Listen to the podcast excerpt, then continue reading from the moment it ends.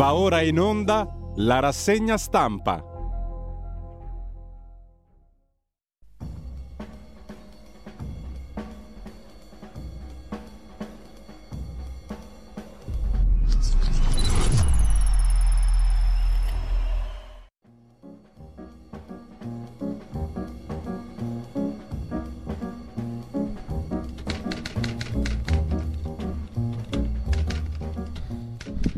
Cordiale buongiorno a tutte le ascoltatrici e a tutti gli ascoltatori da Giulio Cainarca e ben trovati all'appuntamento con la rassegna stampa. È giovedì 10 novembre, sono le 7.30. Un saluto a Federico Borsari di là dal non vetro in regia. È una giornata bellissima, il sole splende, caldo e meraviglioso, sembra di essere a Malibu o, o anche in Calabria, a seconda dei punti di vista. Eh, e andiamo come un solo uomo, anche se siamo in due Subito alle notizie del giorno, peraltramente dopo aver ricordato che non si può fare a meno di iniziare la giornata se non dal sito radiolibertà.net. Indovinate voi qual è il tasto più interessante del menu? Quello che consente di sostenere la radio nonostante tutti e nonostante tutto, soprattutto tutti, nonostante tutti. Andiamo a vedere subito l'agenzia ANSA.it, in primo piano L'incontro fra Giorgia Meloni e i sindacati, fase dura, no a preconcetti, ma è allarme sulle pensioni. Dal governo apertura e rispetto, il risultato del confronto, ha detto Giorgia Meloni, dipende dall'approccio di tutti. Sulle pensioni la vedo grigia, ha detto. Per il futuro la Premier, il Premier anzi. Mosca si ritira da Kherson, l'ordine del ministro della difesa Shoigu, ci credo o non ci credo, e poi terzo titolo per il sindaco di Porto Torres, in quel della Sardegna, il sindaco del Partito Democratico che si dice disponibile ad accogliere la Ocean Viking. Porto Torres, nel nord della Sardegna, è disponibile ad accogliere i profughi della nave di SOS Mediterranee Ocean Viking, diretta in Francia dopo aver atteso per giorni invano di poter attraccare in un porto sicuro in Italia. Una bella trovata pubblicitaria per Porto Torres, quella del sindaco del PD cosa migliore di Porto Torres l'hanno fatta nell'anno 1000, la Basilica di San Gavino. Dopodiché, a parte rovinare il mare, bellissimo peraltro, poco di più. In ogni caso, sempre dalla prima pagina di, dell'agenzia ANSA di stamani, i repubblicani che non sfondano Joe Biden eh, annuncia l'intento di ricandidarsi. Abbiamo vinto, dice il presidente degli Stati Uniti, l'onda rossa non c'è stata. Grande serata, dice Trump, fake news e Partito Democratico vogliono sminuirla. Tutto il mondo è paese, insomma, ognuno tira il bue dalla parte sua, ma un ex consigliere di Trump dice che Trump in realtà non è per niente felice, è furioso per il risultato. E ancora incertezze, ricorsi, mentre sempre Trump dice il 15 novembre farò il grande annuncio, tutti pendiamo dalle labbra del tycoon.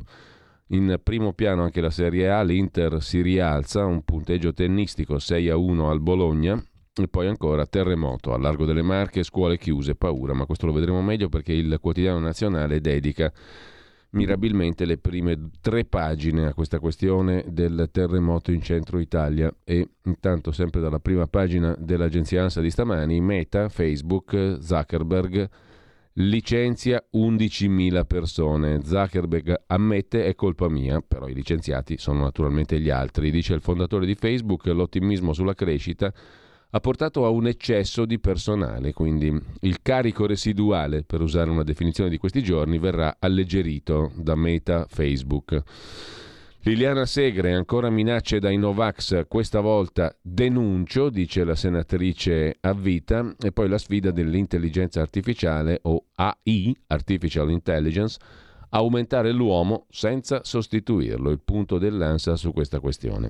Sulle pensioni, a breve un decreto Preoccupazioni per il futuro, per la tenuta del sistema pensionistico, dice Giorgia Meloni, ma intanto il ministro Giorgetti annuncia un aumento delle pensioni di tutti i pensionati italiani del 7,3% per andare incontro all'inflazione, gli oneri derivanti dall'effetto di indicizzazione all'inflazione. Comunque in soldoni, è il caso di dirlo, 7% in più, 7,3% in più mediamente per le pensioni italiane.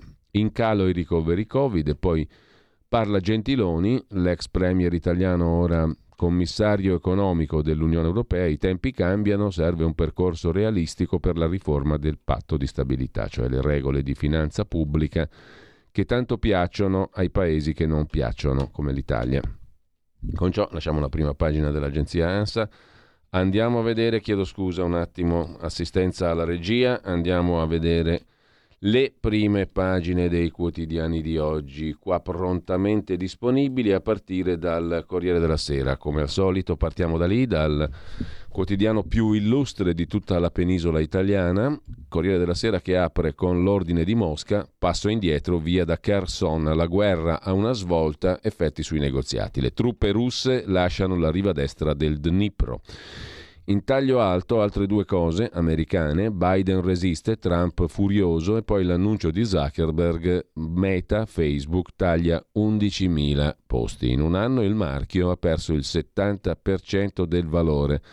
Il taglio, ha detto ancora Zuckerberg, sarebbe necessario perché l'aumento degli investimenti non ha portato i risultati sperati. Sulla questione immigrazione, tensione fra Roma e Parigi, la Francia in burrasca con l'Italia, scrive il Corriere in prima pagina, l'Eliseo, cioè la Repubblica, la presidenza della Repubblica, insomma Macron parla di comportamento irresponsabile dell'Italia che deve svolgere il suo ruolo e rispettare i suoi impegni europei. Premier Meloni, il Premier Meloni respinge le accuse di violazione delle leggi internazionali e del mare e parlando ai parlamentari di Fratelli d'Italia distingue a bordo di queste navi non ci sono naufraghi ma migranti, il che è correttissimo sotto il profilo lessicale e sostanziale. Sul fronte lavoro Giorgia Meloni e i sindacati si rischiano pensioni future inesistenti. Sintetizza così il Corriere della Sera le considerazioni critiche preoccupate del Presidente del Consiglio italiana. La lettera di Enrico Letta, il PD, l'agenda del futuro, prima di tutto l'interesse del Paese, ci mancherebbe pure, e poi l'intervista a Luca Zaia, perché boccio le trivelle, mentre c'è un'altra intervista alla sottosegretaria leghista all'ambiente Vania Gava che dice l'esatto contrario, sì alle trivelle, poi lo vedremo. Intanto lasciamo la prima pagina del Corriere della Sera e vediamo anche Avvenire, il quotidiano di ispirazione cattolica, apre sugli Stati Uniti, anzi Stati semi-uniti. I repubblicani non vanno oltre una vittoria risicata alla Camera, un vantaggio al Senato, sconfitta contenuta per Biden, fallita la prova di forza di Trump, sale il suo rivale interno nel Partito Repubblicano il governatore della California, De Santis. Eh, le elezioni di mid-term non danno un verdetto così netto, scrive Avvenire in primissimo piano. La vellinese Ron De Santis ora ha i numeri per correre.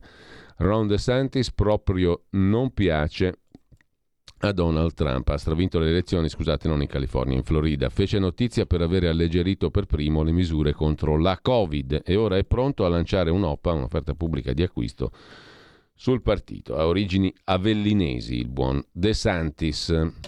Sempre dalla prima pagina di Avvenire, poi russi via da Kherson, ma dubbi dell'Ucraina, e ancora Meloni che chiede responsabilità ai sindacati e agli alleati. Viviamo tempi duri, non c'è da spendere e espandere, ha detto il Premier che rivendica la linea sulle navi ONG. Primo incontro a Palazzo Chigi tra il Premier, Meloni e CGL, CISL, WIL, UGL. Sarò leale, niente contrapposizioni, assicura Meloni. Le organizzazioni sindacali approvano il metodo, sospendono il giudizio, il ministro Giorgetti conferma, manovra tutta per le bollette, poche risorse per altre misure. Buona la meringa, ma che ne minga, dice il ministro Giorgetti. Dall'intervento sul reddito risorse per un miliardo. Ieri il Parlamento ha approvato lo scostamento di bilancio da 9,1 miliardi. Stasera il Consiglio dei Ministri varerà il quarto decreto aiuti per prorogare i sostegni su bollette e benzina fino a fine anno. Da gennaio pensioni su del 7,3% per l'inflazione. Tanto è scontro aperto sui migranti tra l'Italia e l'Europa, scrive, a venire ad aprire la querelle la Francia, che ha definito inaccettabile la decisione di non far scendere subito tutti i profughi giunti a Catania nei giorni scorsi. Dopodiché Con una nota ufficiale è toccato alla Commissione europea ricordare a Roma l'obbligo di far, di far sbarcare nel porto più vicino la Ocean Viking, l'unica nave nel Mediterraneo ancora senza una destinazione. Da parte sua la Premier Meloni ha reagito dicendo che i salvati erano migranti, non naufraghi. Bisogna adottare la soluzione svedese, gli svede, gli, chiedo scusa, danese. La Danimarca manda gli aspiranti richiedenti asilo in Ruanda per esaminare le loro domande. Se poi delinquono, dopo essere stati accolti, vanno a scontare la galera in Kosovo e alla fine della pena è il Kosovo a espellerli dall'Europa. Questo avviene in Europa. La Danimarca è uno degli stati dell'Unione Europea. Avviene in Europa perché all'insegna della solidarietà europea, delle soluzioni comuni, la Danimarca ha pensato di risolvere la questione così. Danimarca retta da un governo di cinque partiti di sinistra. Lo chiamano il blocco rosso, cinque partiti di sinistra, fra cui sinistra radicale della vicepresidente della Commissione europea, la commissaria Margrethe Vestager. Si può fare. In Europa tutto si può fare. Anche la piccolissima Danimarca ha scelto di farsi gli affarazzi suoi di avere una propria linea politica sull'immigrazione, nel nome della solidarietà europea chiesta all'Italia. Nelle Marche la grande paura, danni limitati a case e chiese. Qui stiamo parlando purtroppo del terremoto. Andiamo a vedere anche domani il quotidiano di Carlo De Benedetti che se la prende col ministro dell'istruzione Valditara. Il governo Meloni usa anche le scuole per riscrivere la storia. Memoria selettiva. Il ministro dell'istruzione, cioè Valditara, poi vedremo abbondantemente il capitolo, nel corso della rassegna stampa chiede agli insegnanti di celebrare il giorno della libertà voluto da Berlusconi, orrore, per ricordare la caduta del comunismo, ma sulla marcia su Roma fascista e sul nazismo c'è solo silenzio, solo silenzio perché non ne ha parlato mai nessuno di fascismo in queste settimane. Zero, nessuno. È stato rimosso completamente dal dibattito, non si è parlato d'altro. Il PD si è ridotto a partito kebab, scrive il direttore del domani Stefano Feltri, molto meglio scioglierlo. Sciogliere il kebab è la metafora usata dal domani. Al midterm i democratici seppelliscono Trump e la sentenza invece sulle elezioni. Negli Uniti e poi c'è una uh, riflessione della politologa Nadia Urbinati sulla banalità del male da scrivania da Eichmann, siamo dai, nei pressi del nazismo, a Piantedosi, niente po' di meno, siamo nei pressi del governo Meloni. Un trade union unisce il nazismo al governo Meloni, sotto il profilo della riflessione accademica, per carità. Il Fatto Quotidiano apre la sua prima pagina con Giorgia Meloni e la sua mise un po' ottocentesca ieri pomeriggio, con il fioccone sul collo e il vestito grigio, la camicia grigia. In ogni caso, questa è la foto d'apertura del Fatto Quotidiano per incorniciare la questione dello sgoverno, con la z davanti, sgoverno, bollette, soldi per tre mesi Figuraccia sui migranti. L'ufficio parlamentare fa sapere che per l'energia servono altri fondi. I soldi bastano per tre mesi, poca roba. Niente asse con eh, Macron, retromarcia di Parigi, i migranti teneteveli voi, italioti. L'Unione Europea chiede che la Viking sbarchi in Italia. E a Lampedusa liberi tutti, scrive. Il Fatto Quotidiano. Le carte di Visibilia, il caso Sant'Anché, la sua società, sede milanese in affitto, ora sono povera, dice la ministra del Turismo. Gli islamici le pignorano i mobili coi filippini in cantina. La storia alla Elio e le storie tese la racconteremo dopo, più tardi nel corso della rassegna stampa. C'è anche Valditara, il ministro dell'istruzione, che mm, delira, eh, così mm, simpaticamente titola il Fatto Quotidiano in prima pagina. Comunismo uguale morte, ha detto Valditara. È un delirio, secondo il Fatto Quotidiano. Circolare del ministro di istruzione in merito. Una tesi spudorata, ribatte lo storico Dorsi, intervistato dal Fatto Quotidiano. Si legga Bobbio questo cucù ignorante del ministro dell'istruzione, il professor Valditara. Lasciamo la prima pagina del fatto con un truffato dal gruppo di De Benedetti, Gedi Espresso Repubblica, io truffato, adesso l'Inps vuole 306 mila euro. Il caso dei prepensionamenti taroccati, farlocchi illegali al gruppo L'Espresso Repubblica, sul quale si è soffermato la verità e si sofferma oggi anche il Fatto Quotidiano, intervistando un truffato al quale l'Inps adesso chiede 306.000 euro. Bussa da De Benedetti e vaglieli a chiedere a lui, truffato. Mentre lasciamo la prima pagina del Fatto Quotidiano, il Boschi ha capito tutto, tanto c'è la prescrizione, bancarotta impunita e Marco Travaglio che come al solito loda Giuseppe Conte critica Enrico Letta. Mamma mia, che ossessione quella del PD contro Letta, cioè chiedo scusa, quella del, del PD di Letta contro l'ottimo, magnifico, ineguagliabile e impareggiabile Giuseppe Conte. Dal Fatto Quotidiano passiamo al Foglio. Mm, sul Foglio, in tutta la prima pagina, risata la battuta a proposito del Fatto Quotidiano di Andrea Marcenaro nella sua brevissima oggi Andrea's Version. Ci fanno passare come notiziona 24 facce di bronzo nascoste nel fango, quando soltanto al Fatto Quotidiano se ne sono già trovate 100 e passa di facce di bronzo, nascoste anche nel fango se proprio vogliamo.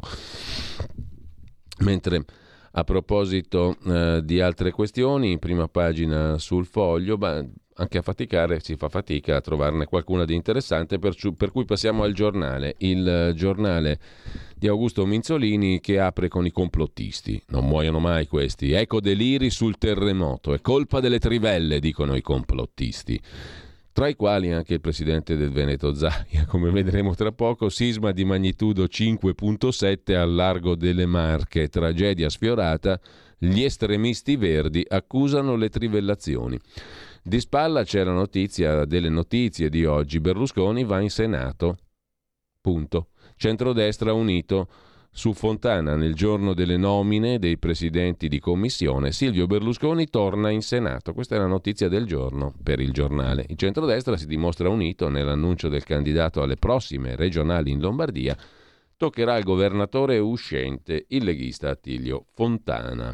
L'attacco assurdo a Valditara, commentato da Alessandro Gnocchi, gli analfabeti del comunismo, il titolo dell'articolo di fondo di oggi. La pletora di antifascisti in assenza di fascismo non riesce a dichiararsi anticomunista neppure a 33 anni di distanza dalla caduta del muro 1989, 9 novembre.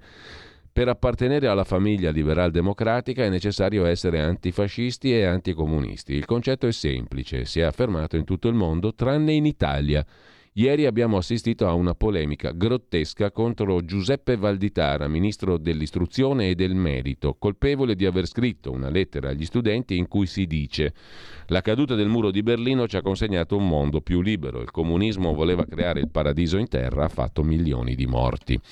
Qualcuno si sorprende del comunicato e insinua una direttiva da Minkul Pop. I ministri hanno sempre scritto lettere agli studenti in occasione di un evento storico. Basta andare sul sito del ministero, se ne trovano decine. Nessuno è stato mai accusato di fare politica. Il problema deve essere il contenuto della lettera. Un'ovvietà per tutti, ma non per i nostalgici che vorrebbero un eterno dopoguerra. La reazione avvalora il messaggio del ministro. Per avere più libertà ci sarebbe bisogno di intellettuali consapevoli di quel che dicono, scrive il giornale. Intanto rispunta la flat tax estesa, la flat tax resta al centro dell'attenzione del governo, estensione del tetto per le partite IVA, ma si lavora anche alla versione legata all'incremento di reddito del 2022. Vedremo il cantiere flat tax a cosa porterà e per chi, per quante persone, per quanti contribuenti, per quanti cittadini e cittadine. In primo piano ancora sul giornale sbarchi lite con Parigi, sono due pagine di Fausto Biloslavo e Gian Michele Sin che poi vedremo più in dettaglio. Lasciamo il giornale, andiamo a vedere anche il giorno, La Nazione, il resto del Carlino. Apertura, titolo principale dedicato al sisma, terra senza pace dopo l'alluvione, il sisma. Torna la paura nelle Marche. Poi vediamo meglio i due articoli principali del quotidiano nazionale. L'altro titolo è per Parigi che ci ripensa e dice gli immigrati se li tenga l'Italia. Scontro sui migranti. Fontana corre per il bis, Pisapia dice no. Non servono i salvatori della patria, ha detto Giuliano Pisapia. Io non mi candido per la sinistra a presidente della regione Lombardia. Dal quotidiano nazionale diamo uno sguardo al mattino di Napoli. Il quotidiano napoletano apre su Meloni che fa appello sulle pensioni ma anche sulla cronaca. Ucciso a 21 anni dalla fuga di gas in un residence a Segrate, Milano, la vittima era di Torre Annunziata. Grave il suo compagno di stanza di Torre del Greco. Due ragazzi campani sono stati protagonisti in negativo di questa disavventura grave, mentre sempre dal primo piano ma del messaggero a gennaio pensioni rivalutate del 7,3%, ma è allarme sui conti. Giorgia Meloni ha detto ai sindacati è il momento più duro, serve lealtà per garantire la previdenza in futuro. E poi la flat tax ai dipendenti, il super bonus dal 90% che verrà concesso in base al reddito, le altre due questioni, cambiamenti in vista per il super bonus che dal 110% passerà al 90% e verrà concesso in base al reddito Flat tax anche per i dipendenti, questa sarebbe una novità straordinariamente nuova, appunto, scusate la ripetizione e il gioco di parole, per quanto concerne la eh, flat tax estesa anche ai dipendenti, non solo alle partite IVA, e questo sarebbe una botta micidiale di novità nel fisco, ma staremo a vedere, intanto eh, andiamo a vedere anche il tempo di Roma. Il governo aumenta le pensioni, è il titolo principale a tutta pagina, il ministro del Tesoro Giancarlo Giorgetti, leghista, firma il primo vero atto del nuovo governo, mette soldi in tasca agli italiani.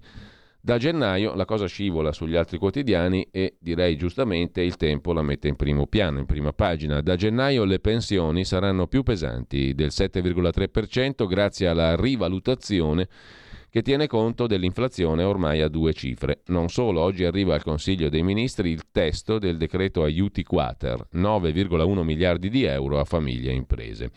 Buone notizie, infine, terzo punto, anche da Bruxelles il nuovo patto di stabilità per il controllo dei conti pubblici dei paesi dell'Unione Europea sarà più flessibile per chi ha debito statale elevato. Tre buone notizie, insomma, mette in prima pagina il tempo di Roma. E in primo piano sul tempo, Meloni sui migranti, farli sbarcare tutti, una decisione bizzarra dei medici che hanno riconosciuto il disagio psicologico come causa per sbarcare tutti. Sindacati a Palazzo Chigi e prove di concertazione, poi l'andrangheta che si mangia Roma. La direzione investigativa antimafia sgomina una rete di attività commerciali, in particolare panetterie, acquisite illecitamente. 26 arresti eseguiti ieri, sequestrati beni e 25 società per un valore di 100 milioni di euro, li mortacci. Gli indagati acquistavano bar, pasticcerie, ristoranti, sale giochi e concessionari per reinvestire soldi illeciti, scrive Il Tempo, che lasciamo per Repubblica, prima pagina dedicata alla grande ritirata russa. E poi gli Stati Uniti, i democratici fermano l'onda rossa e nella giornata della libertà la destra dimentica il fascismo, la lettera agli studenti del ministro dell'istruzione. L'orrendo Valditara, ieri 9 novembre, giornata mondiale contro fascismo e antisemitismo, proclamata dalle Nazioni Unite in coincidenza con l'anniversario della Notte dei Cristalli. Il governo ha rievocato solo la caduta del muro di Berlino dell'89 come simbolo di libertà, con una lettera agli studenti del ministro dell'istruzione Valditara, che poi verrà intervistato da Repubblica, lo vedremo dopo. Sono figlio di un partigiano, non accetto lezioni, dice il ministro Valditara, prima pagina di Repubblica. La stampa di Torino si occupa in apertura di Biden che frena l'onda trampiana, di Valditara, i comunisti, il muro di Berlino, strane idee di libertà, scrive Flavia Perina che una volta dirigeva il quotidiano della destra italiana, il secolo d'Italia, dell'MSI Adesso è molto radical, molto chic, molto di sinistra, molto la stampa.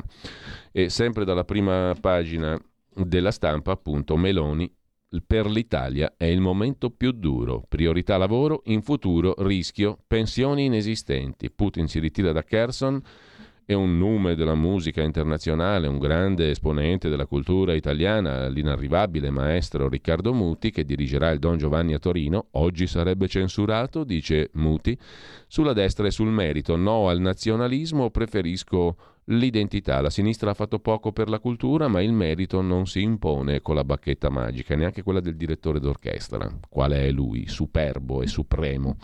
Superbo nel senso non di superbia, ma che è il non plus ultra. Il buongiorno di Mattia Feltri. Che cos'è il genio? Con chi ce l'ha?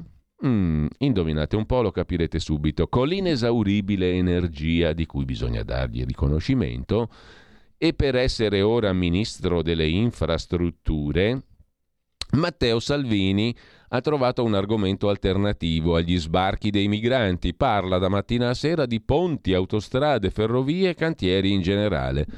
Poi però decidiamoci, eh, Mattia, Mattia Feltri, con tutta la simpatia. Eh, prima dicevi che parlava di tutto, parlava da troppo, adesso parla del suo, di quello che, di cui si deve occupare, è il suo ministero, quello delle infrastrutture, di che deve parlare delle altre cose. Comunque, se la sua energia verrà secondata, entro cinque anni l'Italia sarà una grande Los Angeles. Però il ministro si è imbattuto in una grana, il codice degli appalti.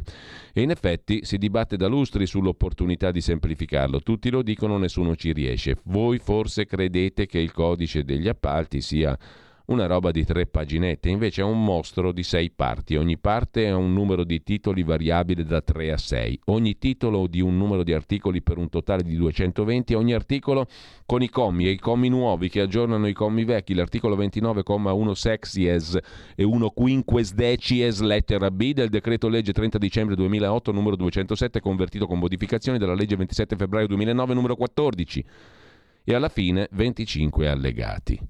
Immagino che il buon Salvini se lo sia ritrovato fra le mani e abbia prodotto la giusta riflessione. Semplificare, però a modo suo, siccome è un cretino, ha ordinato di ridurlo della metà.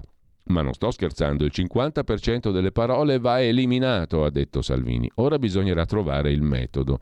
Cassare tre delle sei parti? Espungere un articolo sì o uno no? Cancellare le parole dispari? Non so se Salvini dimezzando il codice conti di dimezzare i tempi degli appalti. Di sicuro dimezza intanto i tempi di lettura. Genio. Insomma, ma un cretino come Salvini, ma voi ce l'avete un'idea? Dice Mattia Feltri sostanzialmente nella sua rubrica. Lasciamo con questa simpatica annotazione la prima pagina della stampa e andiamo a vedere finalmente, dopo tante balle, cosa tocca? Ma per forza la verità di Maurizio Belpietro, peraltro. Covid, Lombardia come il PD, va allo scontro col governo. Discriminati i sanitari riammessi al lavoro. Fontana e Bertolaso ordinano a medici e infermieri privi della terza dose di vaccino di non entrare a contatto con i malati.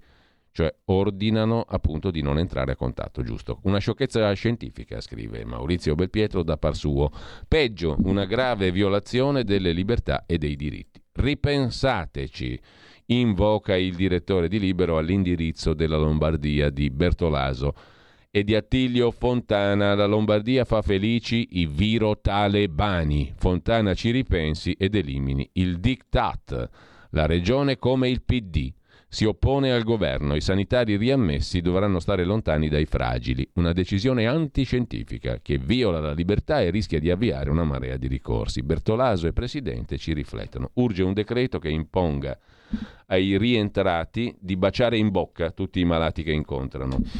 Sempre dalla prima pagina della verità, poi i francesi che fanno i maestrini, la Meloni che risponde per le rime e la verità recupera la foto di Meloni e di Macron qualche decina di giorni fa sui tetti di Roma, in questa bellissima immagine semi-notturna. Ancora lite sulle ONG, ONG Parigi ci accusa di violare le regole, ma su quelle navi non ci sono naufraghi, bensì migranti che si fanno portare in Italia. Lo dice anche Frontex e ora che lo Stato di bandiera faccia la sua parte. Di spalla in taglio alto, bastardi, pupazzi, feroci, ignoranti. Sono le parole di Roberto Saviano quando ha parlato di Meloni, Salvini, Piantedosi. All'insegna dello spararla sempre più grossa, fa il bullo, arrogandosi quella licenza di insulto che vieta a chiunque osi non pensarla come lui.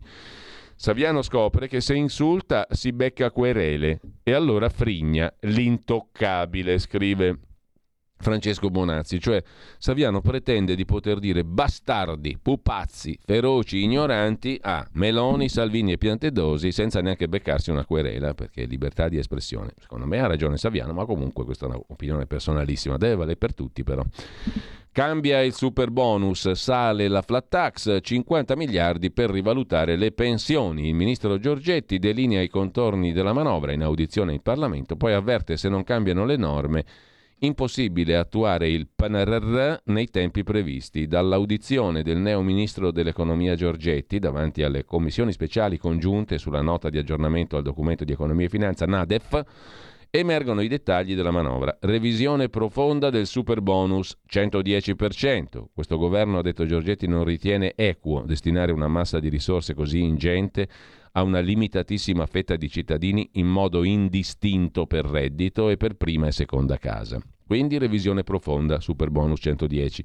Ampliamento flat tax con aliquota al 15% per il reddito aggiuntivo rispetto alla media dei tre anni precedenti, anche per i dipendenti, attenzione firmato l'adeguamento delle pensioni più 7,3% da gennaio. Allo scopo verranno impiegati 50 miliardi in tre anni. Dopodiché impossibile, ha detto Giorgetti, realizzare il recovery, il PNRR, nei tempi previsti senza modifiche. Oggi intanto verrà presentato il decreto aiuti 4. Interessante il punto fatto da Giorgetti ieri.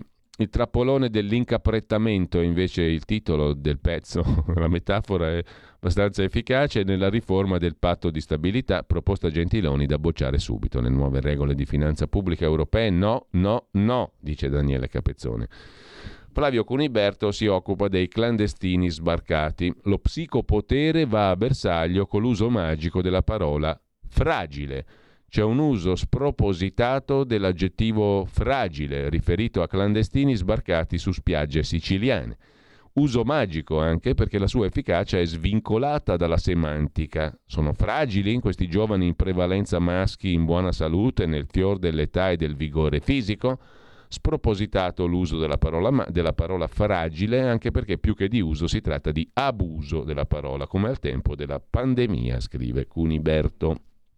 E ancora in prima pagina sulla verità, decine di studi per i ragazzi, niente iniezioni, niente mascherine, troppi rischi cardiaci. A chiudere le pensioni di Repubblica che rovinano i disabili, invalidi al 70% coinvolti nella sospetta maxi truffa del gruppo Gedi. Mancano i giornalisti. Come sempre in Italia alla fine a pagare sono i vasi di coccio, i più deboli, nella presunta gigantesca truffa aggravata che il gruppo Gedi, editore di Repubblica, La Stampa, Il Secolo XIX, tantissime altre testate locali e radio, avrebbe perpetrato ai danni dell'INPS per risparmiare 38,9 milioni di euro di costi per il personale, nella truffa per risparmiare 39 milioni di euro sulle pensioni a rimetterci sono anche prepensionati disabili, scrive la verità in prima pagina. Mentre i dirigenti del gruppo Jedi Espresso Repubblica, tutto risale all'epoca di De Benedetti principalmente, che hanno ideato il sistema di truffa, sono in attesa di capire se andranno a processo. L'INPS ha bloccato i vitalizi anche ai pensionati disabili, cioè gli ultimi della catena. I giornalisti graziati? I poligrafici ottennero lo scivolo grazie a sindacati e azienda ma anche i cronisti nello stesso periodo trattarono uscite facili. Adesso l'Inps rivuole indietro da due ex dipendenti oltre 400.000 euro. Disperazione dei vecchi impiegati che dicono non abbiamo neanche i soldi per gli avvocati. La storiaccia ha un suo interesse, purtroppo per coloro che vi sono caduti dentro a loro insaputa, mentre altri sapevano benissimo e, secondo gli inquirenti, tutto è da dimostrare naturalmente, hanno truffato a bella posta.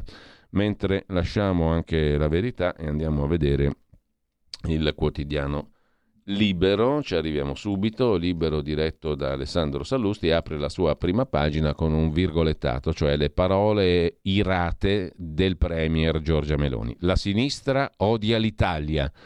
Accuse di Giorgia Meloni uh, su migranti e Unione Europea. Politici felici se veniamo umiliati. Ha detto ieri Giorgia Meloni, riprende Alessandro Sallusti. Quello che continua a stupirmi è che un'intera parte d'Italia remi contro l'interesse nazionale italiano. È una cosa alla quale non riuscirò ad abituarmi. La sinistra sembra felice di vedere l'Italia attaccata e umiliata, ha detto Meloni sul tifo che la sinistra sta facendo a favore di chiunque attacchi l'Italia. Se ne faccia una ragione il Premier. Già Seneca, scrive Sallusti, aveva intuito che la prima arte che deve imparare chi aspira al potere è di essere capace di sopportare l'odio e comunque meglio essere odiati per ciò che si è piuttosto che amati per ciò che non si è. Ma filosofia a parte, scrive Sallusti, lo screditare il proprio paese dentro e fuori i confini se alla sua guida non c'è la sinistra è una vecchia storia che risale ai tempi della cosiddetta internazionale comunista. Niente po', di meno. Sempre in prima pagina su Libero, tolto un miliardo ai fannulloni, pensioni su del 7,3% da gennaio, oggi il via libera del governo alle misure anticrisi. Intanto, scrive Francesco Specchi, adesso il PD vieta di parlare di comunismo agli studenti, contestato il ministro Valditara. Ogni volta che Valditara prende carta, penna e calamaio, niente po' di meno, per scrivere una lettera aperta agli studenti, ultimamente avviene spesso, da sinistra s'avverte l'eco di rumorose tachicardie. Dopo la missiva ecumenica nel giorno dell'unità nazionale, il ministro dell'istruzione e del merito stavolta ha voluto celebrare il giorno delle libertà e della caduta del muro di Berlino, scrive Specchia in prima pagina, con una riflessione affidata a una lettera agli studenti di tutte le scuole del regno, in cui si cita chiaramente il comunismo, uno dei grandi protagonisti del XX secolo, e il suo epilogo fallimentare. Nasce come una grande utopia, ma là dove prevale si converte in un incubo altrettanto grande. La sua realizzazione concreta comporta ovunque annientamento delle libertà individuali, persecuzioni, povertà e morte. E aggiunge eh, Valditara che vi sono stati i regimi tirannici spietati capaci di raggiungere vette di violenza e brutalità fra le più alte che il genere umano abbia toccato. La via verso il paradiso in terra si lastrica di milioni di cadaveri, scrive Valditara nella sua lettera, che Libero riporta poi integralmente, per chi se la vuole leggere, a pagina 9. Eh, tornando alla prima pagina di Libero, cosa c'è ancora da segnalare? Mosca che ordina la ritirata a Kherson e mm, Antonio Socci che si occupa della scoperta a San Casciano in Toscana dei bronzi nei quali c'è il senso della patria, scrive Soci in prima pagina e a pagina 27 sul libro di oggi. La terra dei padri, nei bronzi di San Casciano c'è il senso della patria con la P maiuscola. Certi tesori arrivano dalle generazioni dalle quali discendiamo. Lo aveva capito bene anche un antifascista come Calamandrei. Lasciamo con questo anche libero, andiamo a vedere intanto la prima pagina del quotidiano di Sicilia che si occupa di Sicilia, di Palermo e del sindaco La Galla sul tema della burocrazia. Burocrazia efficiente, conti in ordine, questa la Palermo del sindaco. La Galla è il primo cittadino di Palermo ospite del forum con il quotidiano di Sicilia, illustra la sua rivoluzione mentre Carlo Alberto Tregua, fondatore e direttore del quotidiano di Sicilia, si occupa del Kosovo. Kosovo indipendente, lo approvò l'Occidente, contrarie erano Russia e Cina. La questione del Kosovo non è chiusa per niente perché l'altro giorno erano in piazza migliaia di persone nel Kosovo dalla parte serba del Kosovo perché sono stati a loro volta discriminati dopo quella fantastica guerra del 1999 che fu sostanzialmente contro la Serbia. In primo piano, poi ancora sul quotidiano di Sicilia, con tante cartelle flat tax, cosa bolle nella pentola del governo. Sul fronte fiscale sono numerose le partite aperte sul tavolo della neopresidente Meloni che dovrà fare i conti con le aspettative delle componenti politiche di maggioranza. Dal tetto sul contante fino alle cartelle di pagamento esatoriale, passando per la flat tax, si attendono importanti novità nei prossimi mesi, scrive il quotidiano di Sicilia che alla questione dell'economia, del fisco e dei propositi di governo dedica tutta la pagina 3, mentre va segnalato ancora che mh, mm, c'è un altro articolo interessante sulla questione dei dispositivi digitali, smartphone, computer portatili e tablet. Dopo il boom rallenta la corsa, i più comuni tra i consumatori italiani Restano appunto smartphone, computer portatili e tablet. In aumento le smart TV, dopo la crescita in pandemia, la diffusione adesso è arrivata a un punto di equilibrio, scrive il quotidiano di Sicilia. Il riformista di Sansonetti, di Piero Sansonetti, si occupa della svolta di Enrico Letta. La sinistra deve partire dagli ultimi, i migranti, ha detto Enrico Letta. La Francia intanto schiaffeggia Meloni e lei se la prende coi medici. Il manifesto sullo stesso tema, il quotidiano comunista apre con rotta di collisione tra l'Italia, l'Europa sui migranti, eccetera, e la ritirata russa, della quale l'Ucraina non si fida. Il quotidiano di Confindustria invece riprende i propositi, abbiamo visto prima, del ministro Giorgetti sui bonus da cambiare. Troppi i costi, si va verso la proroga del 110% per le villette ma c'è la revisione del bonus al 90%, ipotesi del taglio al 90%. Il governo poi sul PNRR, fuori tempo, così non va, bisogna mettere l'energia al posto di altre opere irrealizzabili e poi la bolletta elettrica dell'Italia al record di 90 miliardi, appena arrivata l'altro giorno, una bella botta, in effetti più che il doppio rispetto al normale per la bolletta elettrica di sto giro. Speriamo bene per le prossime. Verità e affari apre con le big tech che tifano per la pace, dalla crisi di Meta eh, con i licenziamenti, pressing su Joe Biden per fermare la guerra, lo spiega Federico Rampini, autore del libro Il lungo inverno. Secondo Federico Rampini, giornalista, saggista, grande conoscitore della realtà americana, scrive Verità e affari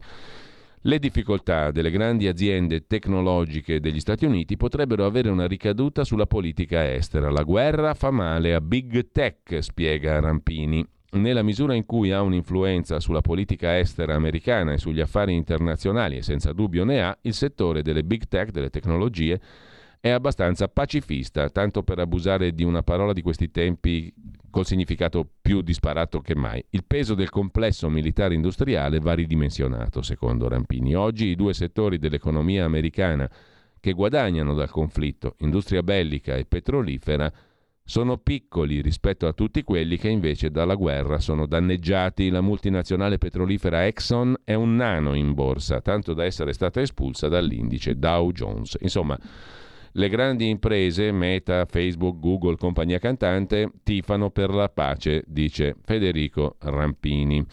Lasciamo anche verità e affari, andiamo a vedere Italia oggi. Una flat tax incrementale è il titolo d'apertura. In legge di bilancio debutterà la tassazione agevolata al 15% sul maggior reddito per chi non rientra nel perimetro dei nuovi forfettari. Non solo limiti più alti per i forfettari. Nella legge di bilancio 2023 debutterà anche la flat tax incrementale, cioè una tassazione agevolata al 15% per chi non rientra nel perimetro dei nuovi forfettari. Un super bonus poi razionalizzato e selettivo valutazione sui tetti delle detrazioni di imposta e sul reddito di cittadinanza e della norma sugli extraprofitti, tutte queste cose le ha anticipate il ministro dell'economia Giorgetti. Da segnalare ancora diritto e rovescio, il corsivo di prima pagina su Italia Oggi. Ho ricevuto una email da parte di un lettore che scrive nella rubrica di mercoledì scorso è stata sviluppata la tesi che i rave, la rubrica diritto rovescio, è, stata sviluppata la tesi, scrive il lettore, che i rave e altre occasioni simili debbano essere contrastati solo per riportarli nell'ambito della legge. Gli organizzatori che vogliono allestirli devono avere quindi acquistato dai proprietari il diritto di utilizzare fabbricati e superfici devono sottostare alle tradizionali verifiche sulla sicurezza dei posti e delle attrezzature, pagare le tasse, i contributi a termini di legge, pagare i diritti SIAE per la musica, essere in regola col pagamento delle retribuzioni al personale da loro utilizzato. Come mai allora di fronte a questo impegno a favore della legalità la sinistra si oppone a questa regolamentazione che ha sempre rifiutato anche prima della proposta discutibile ovviamente del centrodestra? Si domanda il lettore. Perché, risponde Magnaschi, il direttore, perché la sinistra è interessata a questa anarchia. I centri sociali vivono di questa ev- evasione sistematica da ogni obbligo di legge e fiscale. Ma anche le altre feste non pagano mai un centesimo di tasse sul fatturato da loro fatto, spiega semplicemente il direttore Magnaschi. Con ciò lasciamo le prime pagine e andiamo a vedere anche gli articoli principali di oggi. Come dicevamo prima, il quotidiano nazionale, Giorno Nazione, il resto del Carlino, dedica eh, giustamente le prime due pagine al terremoto e a cosa succede sottoterra. Ne parla il presidente dell'ordine dei geologi Piero Farabollini. Si scontrano due placche, è l'Adriatico che si restringe. Effetti catastrofici se l'epicentro del terremoto di ieri fosse stato in terraferma, nella penisola. Il fondale marittimo sta scivolando sotto quello appenninico. La questione non è di breve periodo. Lo sciame andrà avanti ancora. Dai primi del Novecento, questo è il terremoto più forte avvenuto in quell'area della costa adriatica, una magnitudo di 5.5, molto vicina ai 6, i massimi gradi registrati nel corso della storia Basti pensare che quelli di Senigallia e Rimini 1930-1916, che hanno causato diverse vittime, erano di 5.8, quello del 72 di Ancona 5.5, dice Piero Farabollini presidente dell'Ordine dei Geologi delle Marche, che ragiona sul terremoto che ha squassato la costa adriatica. Un epicentro sulla penisola avrebbe causato danni ben maggiori. Rispetto al 2016, quando le scosse si sono registrate in una zona dove ancora non si erano verificate di quell'entità, siamo in una zona nota dove si sono già verificati terremoti anche importanti della stessa magnitudo di questi, ma più difficili da monitorare. Ma questo è anche un evento che possiamo considerare normale per quell'area. La fascia costiera e marina è infatti una delle tre zone sismo-tettoniche delle Marche. Queste faglie possono produrre terremoti di magnitudo massima stimata di 6, a differenza delle faglie appenniniche dove si possono produrre sismi fino a 7. Se fosse stato sulla terraferma ci sarebbero stati danni ben maggiori perché è una regione densamente urbanizzata Vittime non si può prevederle con certezza perché in queste zone, a differenza dell'Appennino, le costruzioni sono più recenti e rispettano i criteri antisismici. Era scattato anche l'allarme tsunami, come sempre quando la magnitudo è superiore a 5, ma il mare Adriatico non ha profondità elevata, massimo 200 metri al largo di Ancona, per cui è ragionevole ipotizzare che l'onda anomala abbia raggiunto al massimo il metro di altezza attenuandosi verso la costa. Sulla questione riflette anche Umberto Piersanti, nato a Urbino nel 1941, poeta, scrittore e in questo caso commentatore per il quotidiano nazionale Le scosse dopo l'alluvione, la mia terra dal cuore fragile, un gioiello che va protetto. Raffaello, Leopardi, l'arte, Guido Piovene, scrittore e giornalista, autore del viaggio in Italia celeberrimo, paragonò queste lande all'Arcadia, la mitica regione dell'antica Grecia, ma i borghi si svuotano, le coste vengono erose. Un popolo segnato da un destino di sofferenza. C'è su Repubblica anche l'intervista al sismologo Claudio Carabba, no, Chiarabba, chiedo scusa, temo per le faglie vicine alla costa, la terra potrebbe tremare ancora, ma escludo un legame con le trivellazioni, dice Claudio Chiarabba, responsabile settore terremoti dell'INGV, Istituto Nazionale di Geofisica e Vulcanologia. Nessun legame con le trivellazioni. Cambiamo argomento, andiamo alle due pagine ottimamente congegnate dal giornale oggi per la questione dell'immigrazione, l'assalto alle coste italiane, la Francia, l'Europa e tutto il resto. Il primo articolo a pagina 2 è di Gian Michalessin, prende i migranti, poi accusa l'Italia. Chi è? È la Francia, con la quale è già finito l'idillio, tutto da rifare. Ieri mattina lo si è capito, scrive Michalessin. La mano tesa da Macron, che lunedì sera aveva promesso a Giorgia Meloni un porto francese dove far sbarcare i migranti della Ocean Viking, non nascondeva l'idillio, ma una polpetta avvelenata. A far scorrere veleno ieri il portavoce del governo francese, Olivier Véran, con un'intervista radiofonica in cui ha inanellato accuse all'Italia. La prima riguarda infondatamente i presunti fondi europei incassati dall'Italia in cambio di accoglienza concessa ai migranti. Ha detto il portavoce del governo francese, ci sono regole europee chiare che, stati, che dagli italiani sono state accettate. Gli italiani primi beneficiari del meccanismo di solidarietà finanziaria europeo. Per capire quanto questa accusa sia falsa, basta dare un'occhiata ai conti, scrive Michalessin. Nel 2018, quando la spesa dell'Italia per l'accoglienza oscillò intorno ai 5 miliardi, il Fondo europeo per l'asilo, la migrazione e l'integrazione ci assegnò appena 91 milioni, briciole. Gli altri affondi francesi non sono da meno. A sentire il portavoce, le dichiarazioni del nostro governo unite al rifiuto di far attraccare la nave, sarebbero inaccettabili perché contrarie a tutte le regole europee accettate dai paesi europei.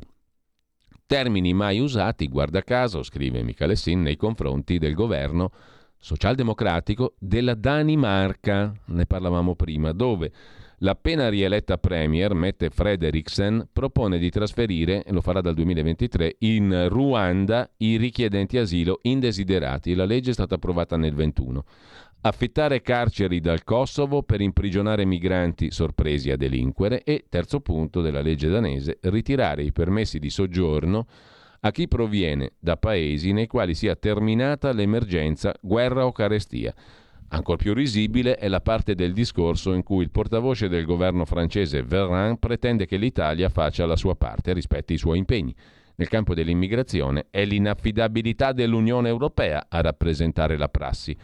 I ricollocamenti, già falliti nel 2015 e nel 2019, promessi prima al ministro Alfano, poi alla ministra Lamorgese, continuano a restare lettera morta i ricollocamenti di migranti, nonostante l'approvazione in pompa magna a giugno del patto di redistribuzione europea.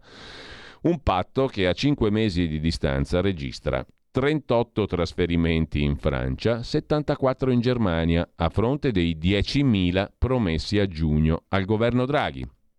Insomma, in una notte il rapporto tra Italia, Francia ed Europa sembra tornato al 2018, una regressione, scrive Michele Sin, che non sembra riferita agli atti del nuovo governo Meloni, dimostratosi molto scrupoloso nel garantire l'incolumità dei migranti recuperati dalle ONG, ma piuttosto al suo colore politico.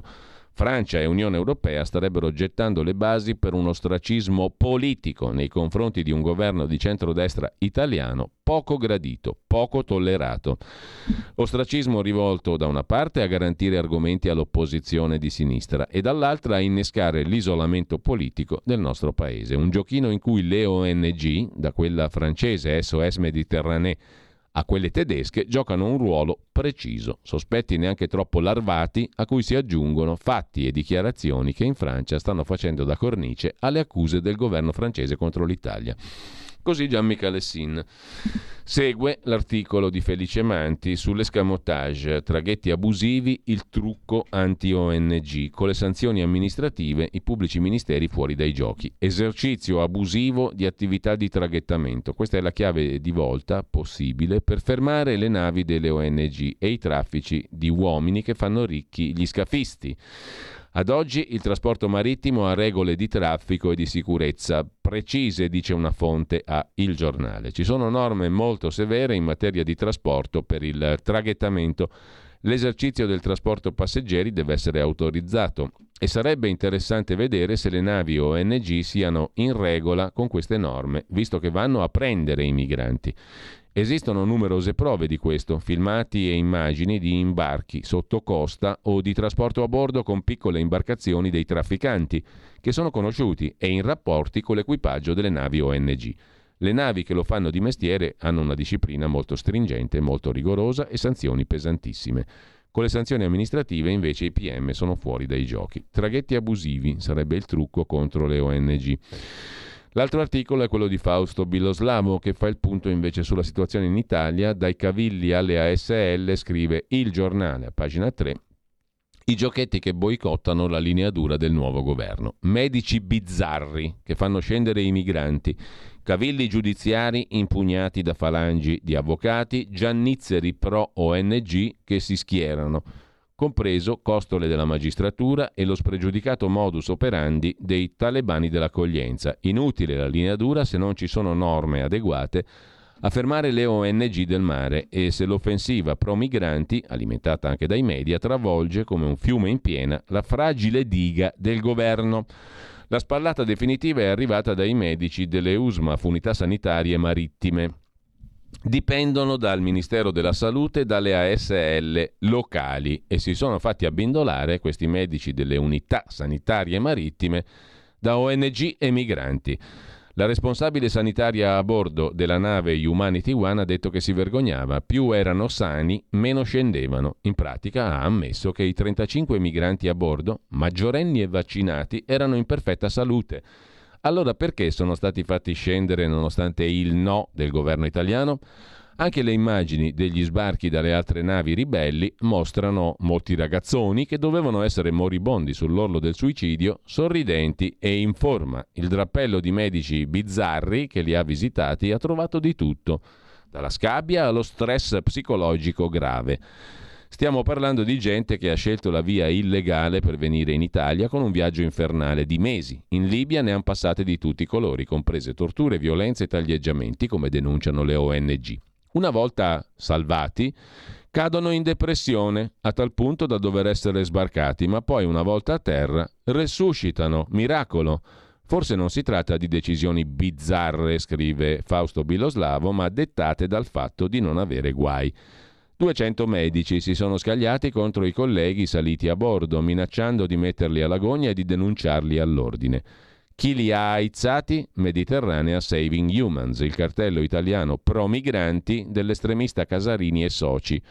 Un altro possente sbarramento contro la linea dura è costituito dai cavilli giudiziari, dai richiami al diritto divino umanitario interpretato a senso unico dalle ONG.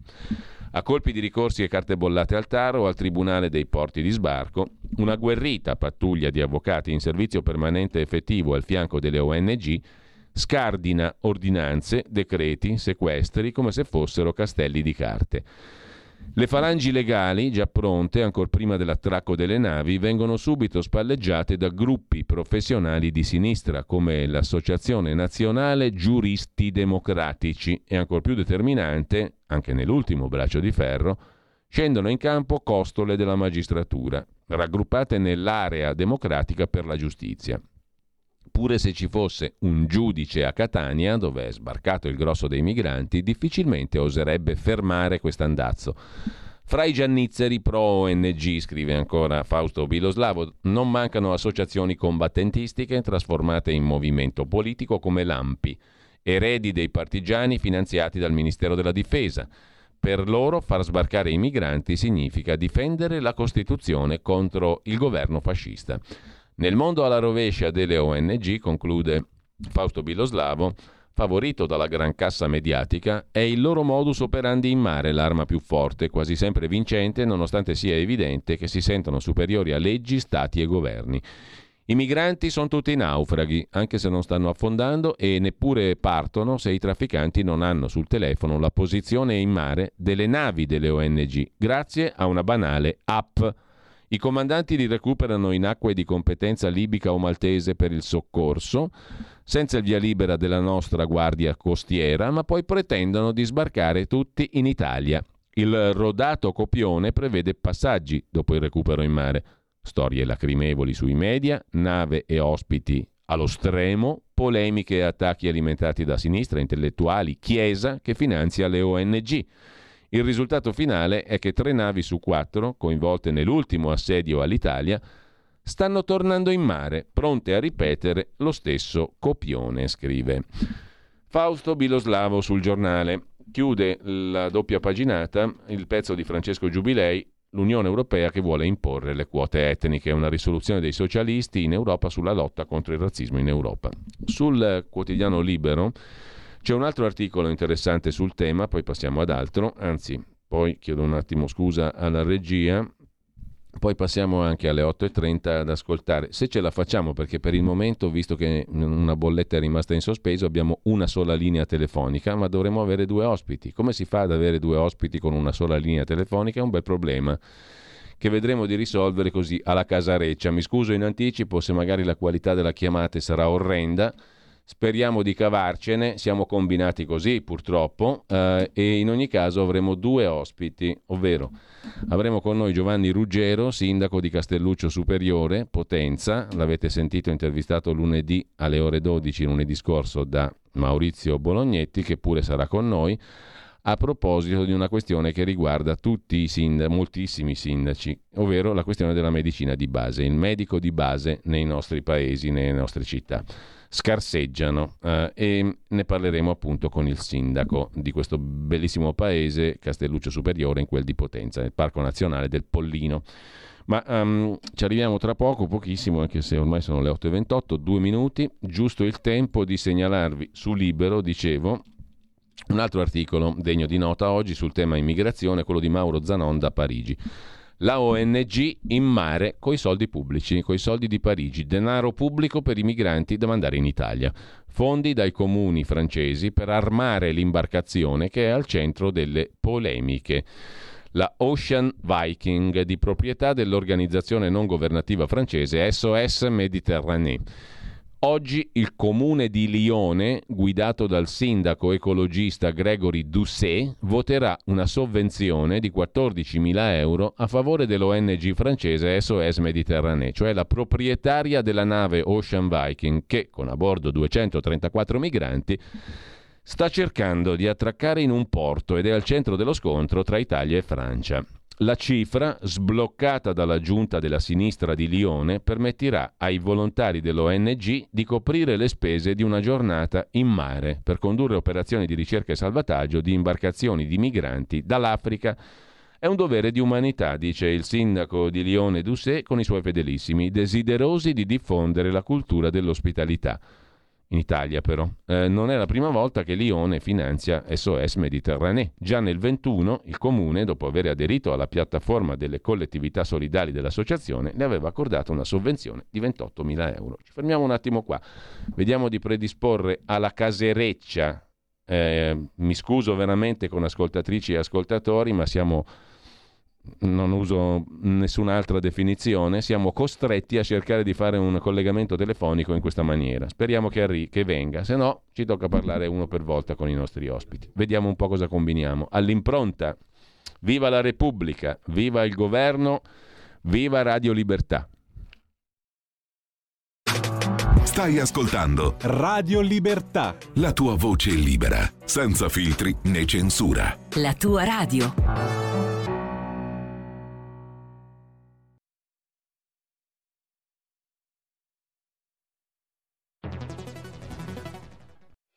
C'è chi te la racconta sbagliata e chi te la racconta male. C'è chi te la racconta tagliata e chi te la racconta al contrario e chi non te la racconta affatto. QDS te la racconta giusta. Ogni giorno la tua terra, il suo presente, le sue attese, la sua volontà di rinascita. Leggi, abbonati, scegli il quotidiano di Sicilia. L'informazione giusta per crescere insieme.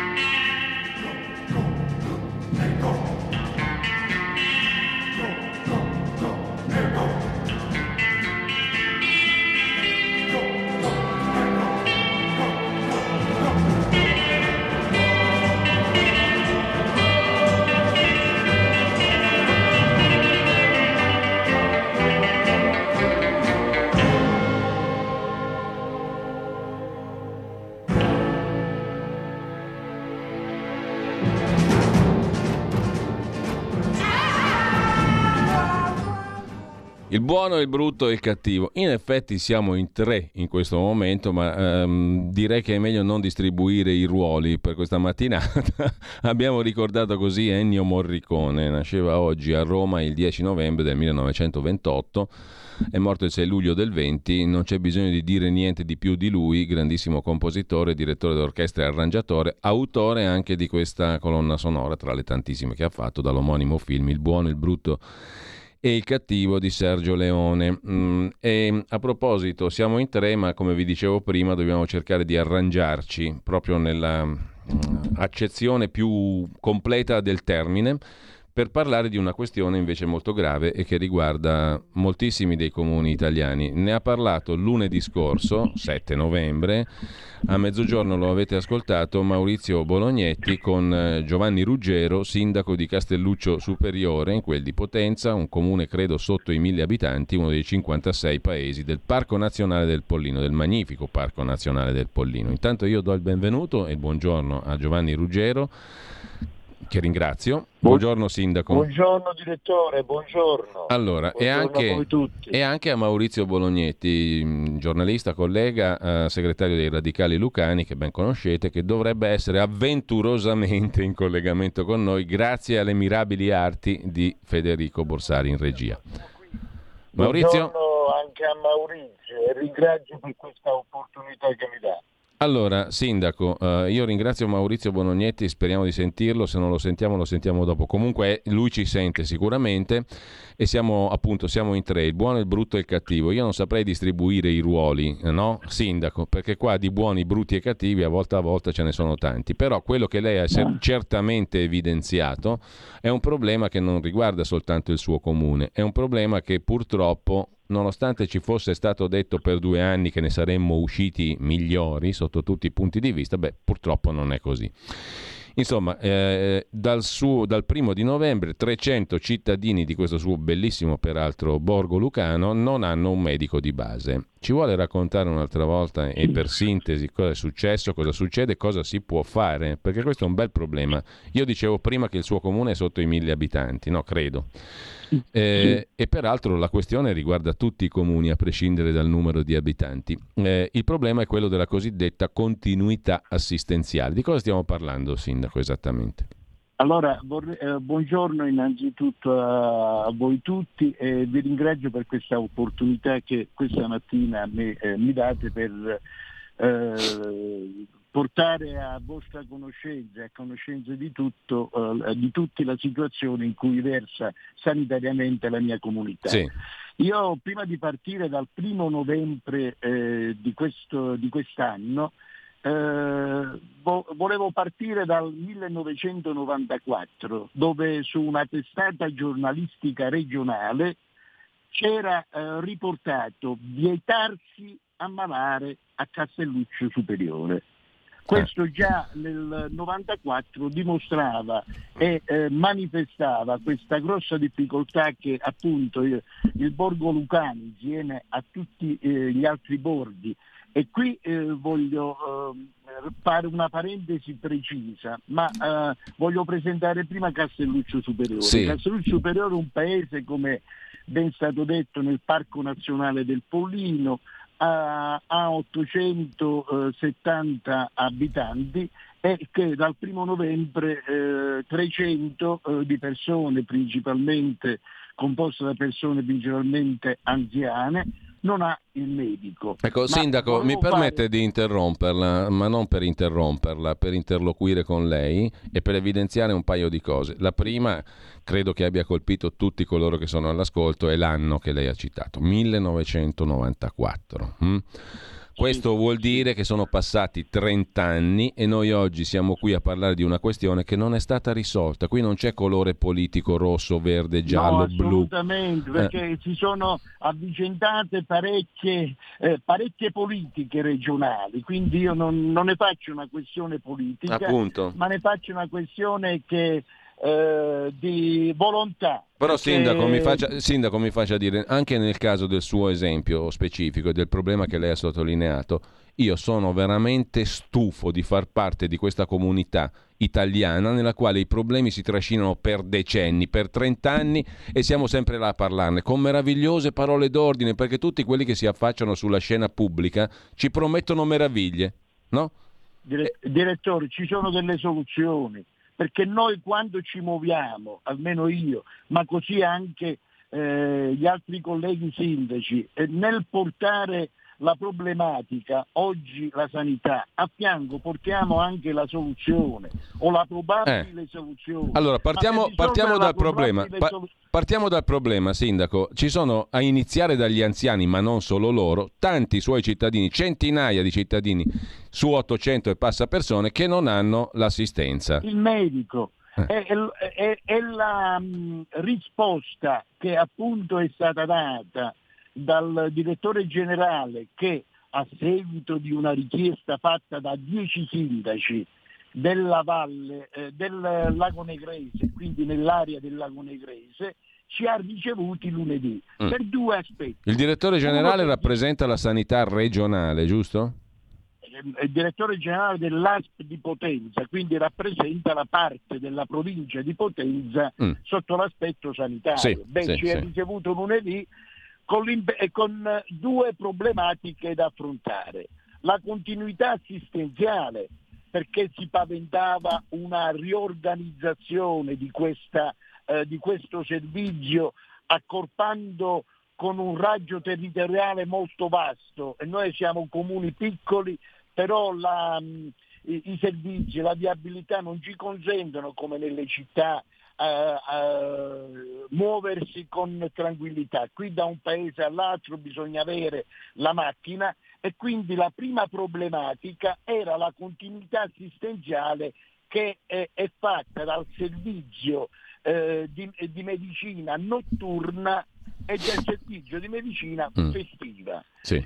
E su questo argomento il direttore generale ci ha tranquillizzato dicendo mm. che non c'era nessun provvedimento in atto e quindi sarebbe rimasta la stessa riorganizzazione. Il problema cade quando è stato posto il secondo problema, sì. che era quello che a me interessava, perché direttore, la cosa importante, perché Castelluccio è diverso dagli altri? Perché mentre gli altri comuni versano nella stessa situazione di, di Castelluccio in quanto non ha un servizio a sufficienza, perché i medici mancano, ma non dobbiamo confondere con una realtà o con un paese che è privo proprio. Qui non vogliono capire che Castelluccio Superiore è senza una postazione medica, a prescindere gli allettati. Io vorrei capire a quelle persone, che ce ne sono tante, 70, mm. 75 anni, che non hanno un mezzo proprio, come devono fare per spostarsi in un altro comune certo. per scrivere una ricetta? E appunto la, è, è, successo. Qua stiamo dicendo, Sindaco, che non c'è il medico di base. Ma non c'è fisicamente, mentre appunto. gli altri comuni sollecitano eh, il, il, eh, il, servizio eh, insufficiente perché prima era assicurato da 4, 5, 6 medici, oggi è assicurato da 2 o 3 però questi medici, queste postazioni sono presenti nei propri territori. A Castelluccio Superiore non ce ne sono proprio.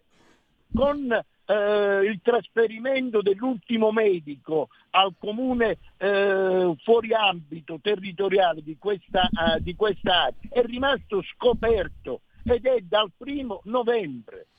Come giustamente Adesso... notava Maurizio Bolognetti, dunque, eh, nella chiacchierata, nella conversazione che mh, citavo prima, eh, se eh, non c'è questa possibilità e questo servizio essenziale, poi è, si è costretti a fare i pellegrinaggi al pronto soccorso, che sarebbero evitabilissimi, no?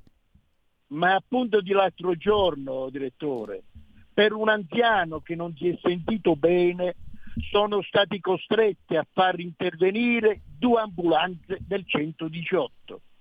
Primo, la prima ambulanza senza medico eh, a bordo, sono stati costretti a chiamare la seconda ambulanza. Quindi ma, nel terzo millennio, ma di cosa eh, sì? Lei diceva prima, Sindaco, poi sentiamo anche Maurizio Bolognetti che si è occupato meritoriamente in dettaglio di queste questioni eh, diceva che la soluzione ci sarebbe, a portata di mano, non è che lei va solo a lamentarsi, la soluzione c'è. Quale? La soluzione c'è, ma eh, lo dimostrano quotidianamente. Noi assistiamo, direttore, che nel periodo estivo vengono istituite guardie mediche eh, turistiche, una a Maratea, l'altra sul Pollino. Lì problemi non ce ne sono di medici abbiamo istituito, anzi istituiscono ehm, il centro vaccinali anti-Covid, me, eh, sia eh, il personale sanitario che il personale eh, non sanitario eh, fanno a cazzottole per andare lì a fare il servizio. Allora mi chiedo, per quale motivo non si trova un medico che possa eh, eh, assicurare eh, l'assistenza a 300 persone nella comunità. Probabilmente bisogna riconoscere a questi medici eh, delle, eh, del, dei compensi che sono dovuti per l'uso di attrezzature informatiche che a tutt'oggi non riconoscono e quindi questi medici invece di scegliere eh, il medico di famiglia a espletare le funzioni di medico di famiglia eh, si rivolgono alla continuità assistenziale dove hanno un riconoscimento economico diverso e noi ci troviamo con eh, queste situazioni che non sono coperte. Ecco, prima Quindi, di... Prima di... cos- Prego, prego, Sindaco queste eh, difficoltà, queste soluzioni sono state date, ma non, non può dipendere dal comune a risolverle. Queste eh, sono sol- soluzioni che tra il direttore generale dell'ASP che rappresenta la sanità a livello provinciale sì. e adesso oggi chiederò l'incontro con l'assessore alla sanità. Ecco appunto, le stavo per eh, chiedere. Partirò, le stavo per chiedere questo. con- le, le stavo per chiedere con i questo. cittadini, eh, con i cittadini per fare eh, alcune dimostrazioni e capire un po' perché io devo tutelare i cittadini quindi metterò in campo eh, qualsiasi soluzione perché eh, questi cittadini devono essere tutelati Ecco, le stavo chiedendo, e poi vorrei sentire anche Maurizio Bolognetti, eh, quali risposte ha avuto finora dal direttore generale della SP, insomma dell'organizzazione sanitaria, e fino all'assessore alla salute, alla sanità della regione. Se già ha avuto eh, qualche contatto.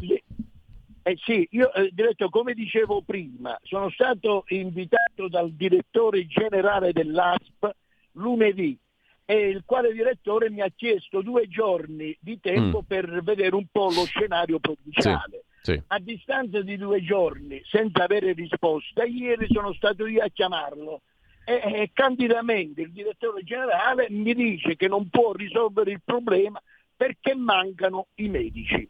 Adesso non mi resta a me, dopo questo primo tassello Sì. eh, diciamo, eh, tecnico, eh, rivolgermi alla politica regionale. Quindi oggi chiederò un incontro con l'assessore regionale ed esporrò le problematiche e, e alla fine poi trarrò le conclusioni facendo un comizio, facendo un'informazione alla cittadinanza e insieme alla cittadinanza poi prenderemo le dovute, le dovute precauzioni e Chiaro. organizzeremo il merito. Chiarissimo, Sindaco Ruggero. Voglio sentire adesso, se ce la facciamo, Maurizio Bolognetti per un eh, punto della situazione. Giustamente, Maurizio, tu hai ricordato che in questo comune occorre ripristinare eh, il rispetto di ciò che stabilisce la nostra stracitata Costituzione italiana, che all'articolo 32 ehm, stabilisce appunto che la Repubblica deve tutelare la salute come diritto fondamentale dell'individuo e come interesse della collettività, garantendo inoltre cure gratuite agli indigenti. E questo è un altro passaggio essenziale. Però, insomma, qui la tutela della salute diventa qualcosa di molto aleatorio, no? Maurizio. Buongiorno a te direttore, buongiorno a te Giulio. Sì, assolutamente. Eh, L'articolo 32 della Costituzione mi sembra che se ne sia andato un po' a farsi benedire, come giustamente dicevi tu, adesso stiamo parlando nello specifico del grave caso di Castelluccio eh, Superiore del disagio inaccettabile a cui vengono sottoposti anziani perché l'ambito, è, ma adesso lo spiegava bene il sindaco, ma ci, sta- ci sono persone anziane, ci sono persone che non possono spostarsi, ci sono persone che sono allettate, c'è anche la questione io direi comunque della continuità assistenziale che perché mi stanno giungendo notizie anche da altri comuni dove vengono sospese per esempio eh, le guardie mediche in alcuni giorni poi tu magari tutto si scarica sul 118 come sottolineavi Sì. tu, come abbiamo provato a sottolineare grazie a Radio Libertà, ma questo è purtroppo abbiamo eh, eh, giungiamo da eh, dieci anni almeno di eh, tagli indiscriminati, di scelte che sono state infelici, il sindaco risaliva al 94, io guardo l'Italia intera, diciamo che eh, ci siamo andati giù duro eh, con, con- con la sanità e tu sottolineavi opportunamente eh, per due anni insomma dovevamo fare qualcosa, dovevamo uscirne migliori, mi sa che proprio questo miglioramento non c'è stato, intanto però a Castelluccio Superiore ci sono dei diritti, c'è è un diritto umano ad avere delle garanzie, è un diritto costituzionale questo diritto a Castelluccio Superiore non viene garantito questo è inaccettabile, come temo non venga garantito anche in molti altri comuni di questo nostro bel paese. Allora, sindaco, per fortuna mi viene da dire c'è ancora qualcuno che fa il sindaco come lo fa lei e non sono pochi eh, i sindaci che hanno il suo atteggiamento, e va detto, eh, perché molto spesso quando si parla con i sindaci si trovano persone che amano il loro territorio, che amano i loro cittadini, che si pongono il problema della loro funzione pubblica. Hm? Quindi io mh, faccio una proposta a lei sindaco e a Maurizio Bonognetti che mi piacerebbe fosse un pochino il nostro trade union, il nostro inviato, tra virgolette, lì ci teniamo in contatto e cerchiamo di capire come va a finire questa storia, no, Sindaco? Perché, perché no, non c'è problema. Io infatti con Maurizio abbiamo l'appuntamento per sabato perché poi ringraziando Dio a questi momenti di sconforto, perché sono momenti di sconforto, poi si avvicina perché noi abbiamo un bel territorio, abbiamo un bel centro storico mm. e ci sono eh, i privati che eh, appunto eh, aiutano e ci incoraggiano a stare am- ed amministrare questi piccoli borghi che sono solo sulla carta. Noi qui a Castelluccio Superiore eh, abbiamo, eh, siamo serviti dalla fibra ottica, c'è il 100 mega, dicono, poi non sarà 100, eh. sarà 50, però vengono investiti soldi perché devono ripopolare, anzi sì. dobbiamo ripopolare i centri storici perché sono abbandonati. E poi a distanza di 30 anni dobbiamo parlare della mancanza di un medico. È incredibile. Di un medico. No, non è tollerabile, sindaco, non è ammissibile. E allora siamo arrivati al punto zero. Qui verrà la fine del mondo. La fine del mondo. Sindaco, noi ci sentiamo ancora in primo luogo. In secondo luogo, io invito chi ci sta seguendo a fare un'operazione molto semplice, di banalissima curiosità. Digitate su Google Castelluccio Superiore, Potenza, e vedetevi le immagini di questo bellissimo paese adagiato sul dorso della collina, della montagna, 700 metri me- mediamente di altezza, mi sembra, no, Sindaco? Un... 700, eh, mm. 700, sì. Più o meno, insomma. 750. Eh. È un paese molto bello, è un paese molto bello all'interno del Parco Nazionale del Pollino, eh, famoso anche per eh, una straordinarietà, le misule, che sono terrazzamenti. Sì, sì, sono, sono questi terrazzamamenti che appunto già dai, dai, monaci basiliani di una volta, ma dalle famiglie che prima noi eh, 50-60 anni fa eh, nel centro storico era tutto abitato, quindi c'erano le famiglie che appunto custodivano questi eh, piccoli terrazzamenti. Mm. All'interno del eh, centro storico. All'interno del centro storico, coltivati diciamo eh, così, no? Siccome poi a cascata, eh, essendo il paese diciamo spopolato, automaticamente anche queste isole sono abbandonate. Quindi stiamo preparando un progetto insieme mm-hmm. anche a delle aziende private per far sì di ripopolare il centro storico mediante l'utilizzo di queste misure. Ecco, però Sindaco, però lei queste... con la stessa tenacia con cui gli antenati diciamo, avevano creato queste misule, no? terrazzando la collina e, il, e, e, le pendici del monte per cercare di avere cibo e per sostentarsi e per coltivare, con la stessa tenacia lei sta facendo la sua battaglia che noi seguiremo. C'è anche un consiglio... direttore perché C'è... mi paragonate a gente che ha, ha illustri cittadini cittadini, perché, eh. perché eh, i cittadini di una volta, perché oggi eh, viene a mancare in tutti i campi, anche nella politica locale, a livello regionale, non è che mancano i sindaci, mancano i politici, ma mi pare che non vedo gli uomini.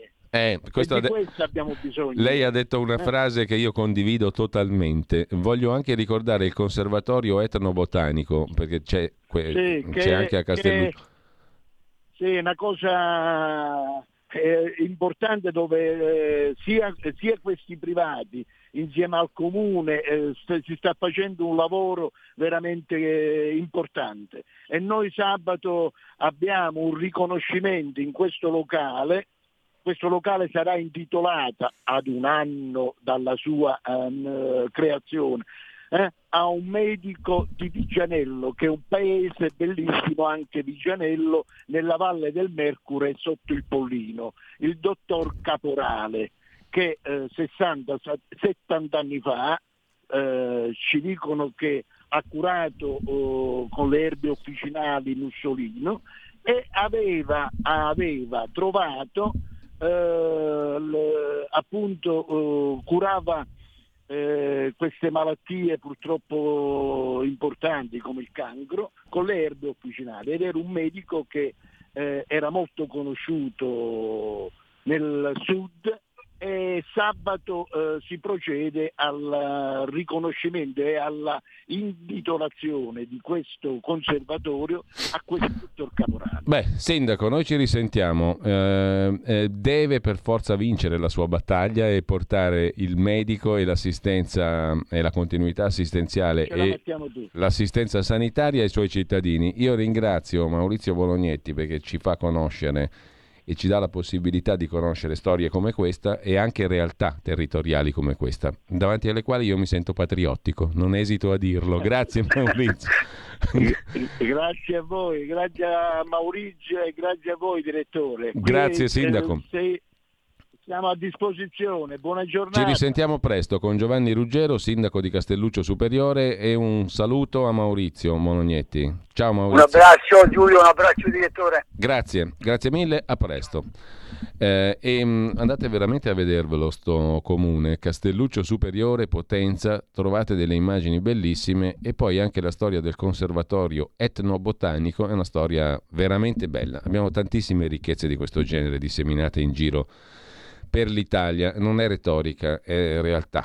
Eh, vanno difese, vanno conosciute, vanno tutelate, secondo me, indubitabilmente con tutte le forze. Quindi in bocca al lupo al sindaco che sicuramente vincerà la sua battaglia perché è una persona che ha un'energia straordinaria. Giovanni Ruggero, sindaco di Castelluccio Superiore Potenza. Intanto eh, sono le ore 8.55, noi torniamo alla nostra rassegna stampa. Un attimo soltanto, grazie intanto, grazie davvero a Federico Borsari in regia, ci ha consentito di avere un collegamento quasi normale pur in assenza di, tele- di linea telefonica. Straordinario, grazie. E mm, poi vedremo di risolvere strutturalmente il problema perché eh, va da sé, è ovvio che va risolto. Intanto cifra mm, di cui parlavamo prima, eh, donata dal comune di Lione all'ONG che gestisce la nave che dovrebbe portare migranti in Italia ed è la nave francese Ocean Viking della francese SOS Mediterranee finanziata anche con soldi pubblici. Nel caso specifico raccontato oggi da Libero nei soldi, soldi del comune di Lione, ma non solo, una ONG in mare coi soldi di Parigi. Sul tema immigrazione vi cito anche sulla stampa di oggi l'intervista al capogruppo leghista al Senato Massimiliano Romeo. La battaglia del governo contro le navi delle ONG ha aperto un fronte con Bruxelles e con la Francia è quello che volevamo, dice il capogruppo leghista al Senato. Tutti invocano una collaborazione europea sull'accoglienza dei migranti, il governo italiano sta cercando di fare il possibile per aumentare la pressione diplomatica in questa direzione. La gira del governo ha portato allo scontro con Parigi, l'invito dell'Unione Europea è quello di fare sbarcare immediatamente i passeggeri della Ocean Viking, finanziata con i soldi pubblici francesi, come abbiamo visto prima, perché la situazione a bordo è critica. Noi, dice Romeo, siamo stati i primi a intervenire sulle criticità che si sono presentate su quelle navi. Abbiamo assicurato assistenza medica e fatto sbarcare le persone fragili. Mi sembra che qualcuno stia facendo l'umanitario con i porti degli altri. Eh, Meloni eh, crede che la decisione dell'azienda sanitaria di Catania di dichiarare i migranti fragili e farli sbarcare sia stata bizzarra. Beh, l'impegno del governo, commenta Romeo, è di mettere a disposizione queste strutture di assistenza medica, ma l'impressione è che sia possibile che la propaganda immigrazionista abbia fatto breccia. Da parte dei media c'è stato sempre un atteggiamento ostile nei confronti del governo che ha solo agito per cambiare la linea politica finora sostenuta dalla Morgese. Prima le navi delle ONG venivano invitate a venire in Italia, ora diamo un segnale per far capire che l'aria è cambiata, riaffermando la responsabilità dello Stato di bandiera di quelle navi, dice Massimiliano Romeo alla stampa di Torino. Poi però, obietta l'intervistatore, sono scesi tutti i migranti dalle navi, Humanity One e Geo Barents.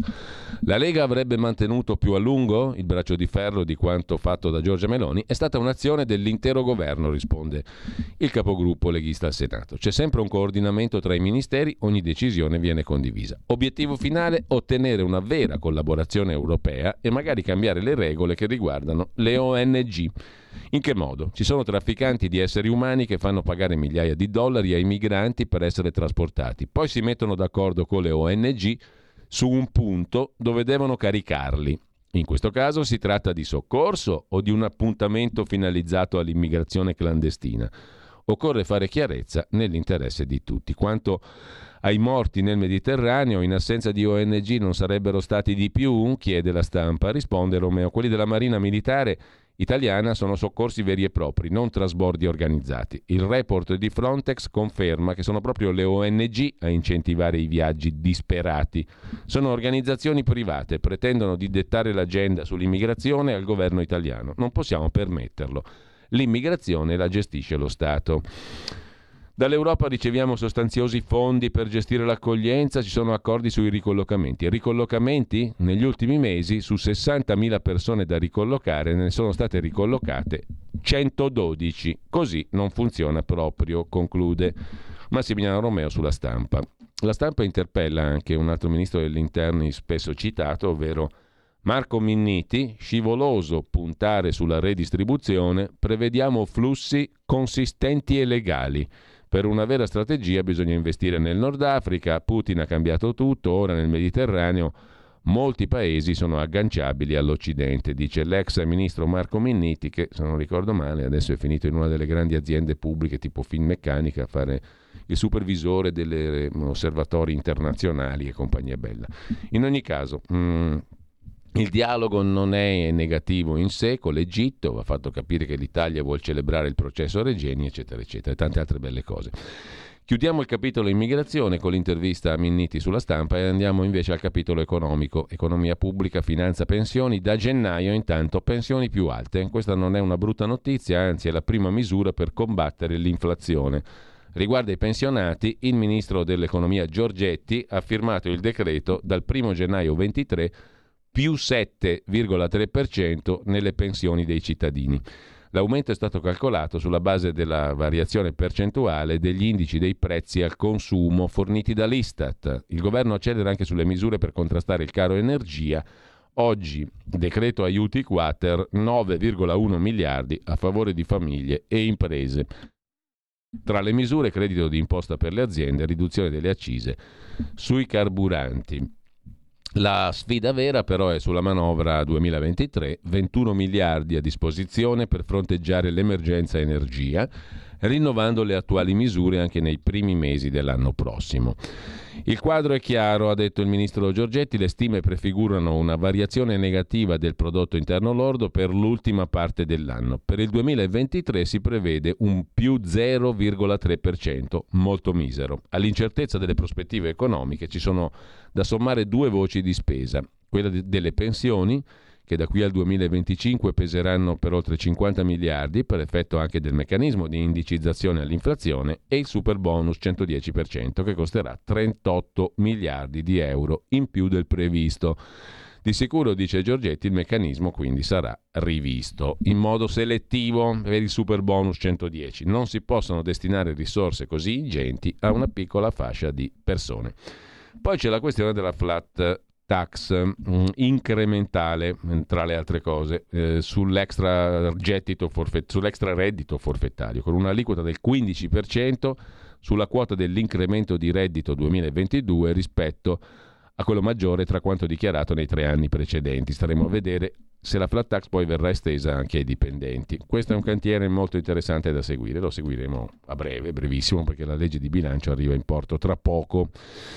Cambiando di nuovo argomento, dicevamo prima dell'intervista sul Corriere della Sera al presidente della giunta regionale veneta Luca Zaia. No alle trivelle, io non cambio idea, ci siamo già scottati, ancora paghiamo. Temo anche per il turismo veneto, dice Zaia. Non è una questione di comitati, qui la scienza dice che i problemi ci sono e ci saranno. Dunque no alla trivellazione. Nel referendum 2016 avevo sostenuto il no alle trivelle come l'86% dei veneti e degli italiani.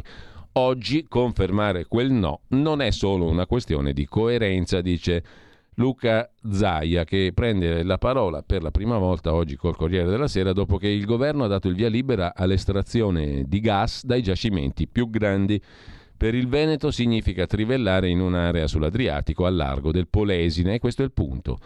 Mi riferisco a un fatto, dice Zaia, che è sotto gli occhi di tutti. Gli esiti della subsidenza, cioè lo sprofondamento dei terreni e dei fondi marini in seguito alle trivellazioni degli anni 50, sono stati devastanti. Ci sono zone in cui il fondo si è abbassato di 4 metri, con una progressione dei cedimenti inesorabile.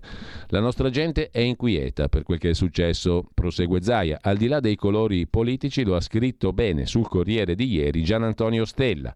La preoccupazione è diffusa anche per un fatto a cui si pensa poco. La prima industria del Veneto è il turismo, dice Zaia. La metà del fatturato viene proprio dalle spiagge. La Croazia trivella poco lontano, non è strano?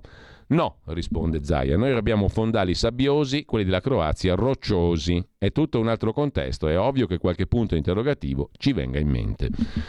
Non sarà anche lei uno di quegli ambientalisti ideologici di cui ha parlato Giorgia Meloni? chiede il Corriere. Ma che? Lei scherza, risponde Zaia. La nostra non è una posizione ambientalista né ideologica.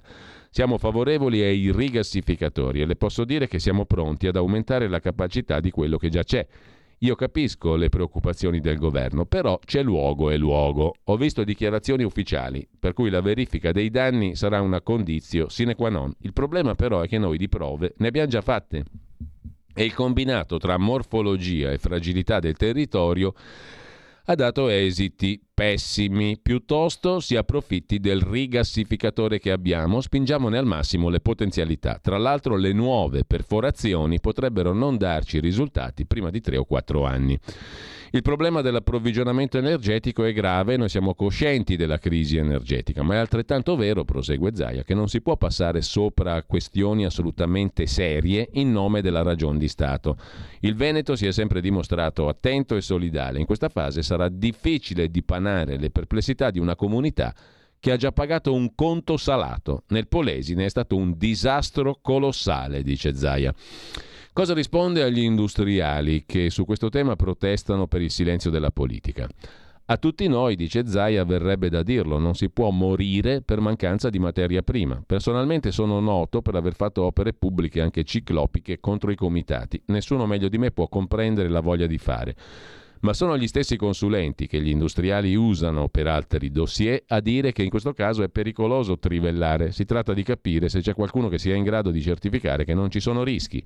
A me al momento non risulta e mi faccia dire che l'Adriatico è un mare, ma con molte caratteristiche di un lago. In questo contesto gli effetti di eventuali danni ambientali sarebbero devastanti per il turismo e la balneazione in un raggio amplissimo, con un danno di immagine complessivo enorme. Il 66% dei nostri turisti sono stranieri. Giorgia Meloni, conclude Zaia, si sta dimostrando coerente, operativa. Abbiamo di fronte sfide, come centrodestra, che probabilmente sono simili a quelle del dopoguerra. Siamo di fronte a una ricostruzione, ma penso che i presupposti per fare bene ci siano tutti. Così Luca Zaia sul Corriere della Sera. Su Libero c'è un'opinione del tutto opposta del vice ministro alla transizione ecologica, sempre della Lega, Vanni Agava. Le nuove trivellazioni sono necessarie e garantiranno il rispetto dell'ambiente. Le trivellazioni, il futuro dell'approvvigionamento energetico e le rinnovabili.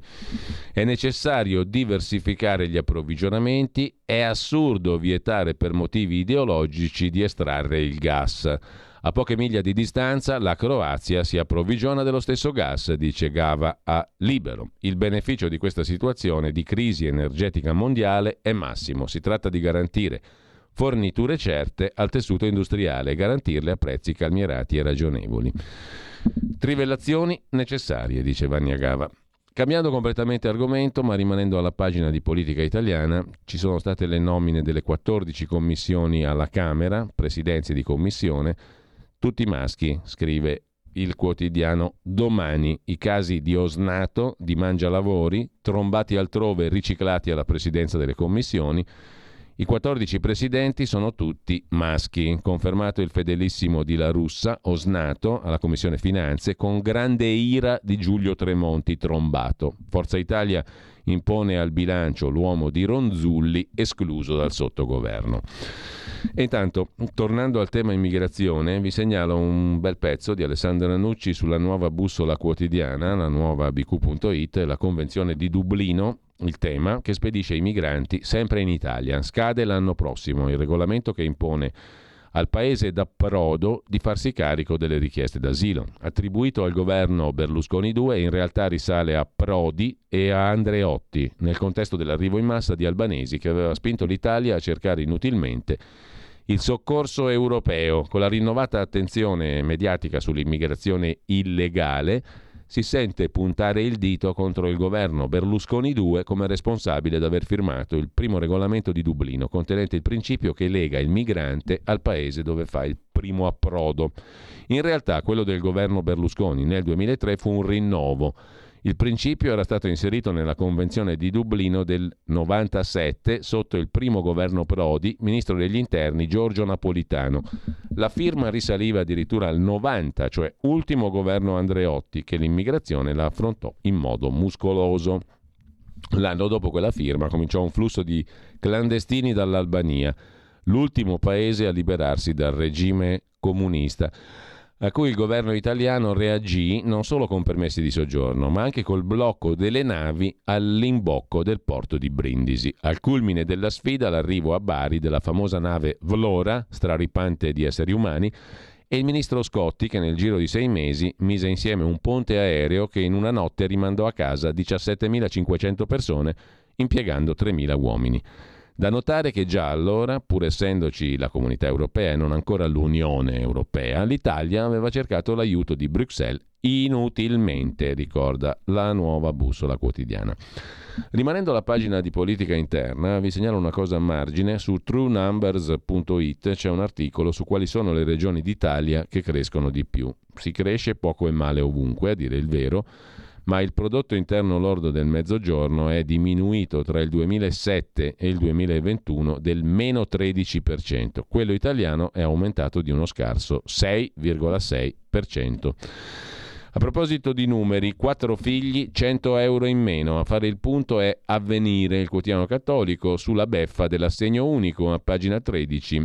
Sono 40.000 i nuclei familiari numerosi che da marzo aspettano l'integrazione prevista dalla legge. L'INPS lo sa da tempo, ma non ha ancora provveduto a correggere l'errore, scaricando i ritardi su di noi, dicono le famiglie. Sta assumendo i contorni di una vicenda kafkiana il caso di oltre 40.000 famiglie con quattro o più figli che a otto mesi dall'avvio della riforma dell'assegno unico attendono dall'INPS le maggiorazioni previste dalla legge. Un caso che Avvenire sta seguendo da tempo. Ancora il lieto fine non c'è. Bruttissimo fine anche per 11.000 persone che lavorano per Meta, Facebook, licenziate. Si tratta del 13% della forza lavoro della piattaforma che controlla Facebook, WhatsApp e Instagram. Il numero uno, Zuckerberg, ha detto voglio assumermi la responsabilità di queste decisioni, tanto chi se ne fotte, detto per inciso, e di come siamo arrivati a questo punto. Mentre Amazon, eh, ce lo racconta come nel precedente articolo l'agenzia AGI, Amazon ha investito oltre 4 miliardi nel 2021 in Italia con 17 mila dipendenti nella penisola. I numeri del colosso dell'e-commerce di Jeff Bezos e dei servizi per le aziende contano 12,6 miliardi di investimenti dal 2010 e una vetrina dedicata a 4.500 piccole e medie imprese italiane, scrive Agi. Amazon ha investito 4 miliardi nel 2021 in Italia, raggiungendo un totale di 12,6 miliardi di euro di investimenti in Italia dall'apertura di Amazon.it nel 2010. Questi numeri, sottolinea l'azienda stessa in una nota, evidenziano l'impegno di Amazon per il piano Italia. Intanto a Roma, panifici nelle mani dell'Andrangheta, lo racconta Edoardo Izzo, sempre sull'agenzia AGI, sequestrate nella capitale d'Italia 25 società per 100 milioni di euro di valore. Il GIP parla di veri e giudice indagine preliminari che ha convalidato mh, i sequestri e gli arresti, parla di veri e propri patti mafiosi volti a garantire gli accordi imprenditoriali per infiltrare l'economia romana. E mh, mm, a proposito di Indrangheta, sul foglio c'è un articolo sul flop, l'ennesimo flop secondo il foglio di Gratteri, noto magistrato antimafia calabrese, è stato un incubo. Fino al 2019 avevo un'azienda, fatturava 20 milioni, oggi 6. Ho dovuto licenziare decine di dipendenti, sono stato trattato come presunto colpevole, così racconta al foglio Mauro Lucchetti presidente del gruppo di comunicazione ed eventi HDRA, assolto martedì dal Tribunale di Catanzaro insieme all'ex presidente della Regione Calabria, Mario Oliverio, e all'ex parlamentare Ferdinando Aiello dall'accusa di peculato. È l'ultimo flop giudiziario di Nicola Gratteri. La vicenda esplose nell'agosto 19. La procura di Catanzaro accusò l'allora presidente della regione Oliverio di aver utilizzato 95.000 euro di fondi pubblici destinati alla promozione turistica della regione Calabria, Festival dei Due Mondi di Spoleto, per finalità privatistiche. In precedenza la Procura, guidata da Gratteri, aveva aperto nei confronti di Oliverio altre due inchieste, ben più pesanti, per corruzione e abuso d'ufficio, poi si è chiusa con l'assoluzione definitiva dell'ex governatore, e un'altra in cui gli stessi PM hanno chiesto l'archiviazione. Ennesimo flop di Gratteri, scrive il foglio proposito di Roma e di Indrangheta, intanto a Roma, eh, a Roma ci sarà anche l'Andrangheta, però il sindaco ha deciso di prendere in mano la chitarra per farsi la vita meno amara insieme a Vasco Rossi.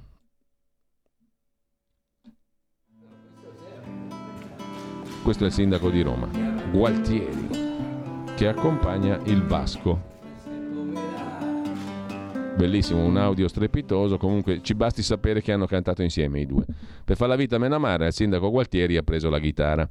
Mentre da Roma ci trasferiamo a Milano, qui sul Corriere della Sera c'è un focus su Attilio Fontana, parte la campagna per il bis di Fontana Presidente, la sfida con Moratti, mh, mm, punterò sui contenuti, dice Attilio Fontana, per il PD primarie o l'ipotesi del sindaco di Brescia del Bono, mentre sul Corriere della Sera ha intervistato Giuliano Pisapia, 73enne, avvocato, già eurodeputato nelle liste del PD e sindaco di Milano dall'11 al 16, già deputato di rifondazione comunista per due legislature, dice io non mi candido a, a presidente della regione. Servono aria fresca e facce nuove, noi salvatori della patria non ci servono. Scelga la comunità e non un cenacolo di potenti. Letizia Moratti non è coerente, cerca solo il potere. Fino a pochi giorni fa voleva stare con la Lega e con Fratelli d'Italia, dice Pisapia.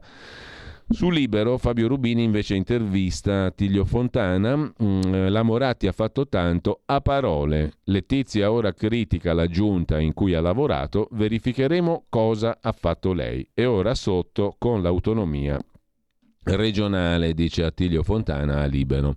L'ufficialità arrivata ieri della candidatura bis di Attilio Fontana, presidente della Lombardia, è una non notizia, mancava il timbro finale, ma in pochi avrebbero scommesso su un altro nome. Quanto alle critiche di Letizia Moratti, si parte da lì nella conversazione di Attilio Fontana con Libero. Queste continue critiche mi lasciano perplesso perché non mi ha mai manifestato problemi prima e poi scusate, ma quando critica la sanità, beh, l'assessore era lei e non le mancavano certo le risorse e l'autonomia per usare le risorse. A proposito di risorse, per l'abbattimento delle liste d'attesa, eh, Fontana ha detto di avere stanziato 100 milioni di euro. Moratti non li ha spesi? Ho chiesto agli uffici di fare verifiche, risponde Fontana, perché a parole Moratti ha fatto tanto, ma voglio capire come stanno realmente le cose. D'ora in avanti i soldi potrà spenderli Bertolaso. Il nuovo assessore sta preparando un piano, sarà pronto nel giro di un paio di settimane. Da lì si inizierà a operare per risolvere il problema delle liste d'attesa, dice Fontana. La cosa importante è che finalmente avremo gli strumenti per valutarlo giorno dopo giorno e non solo a parole.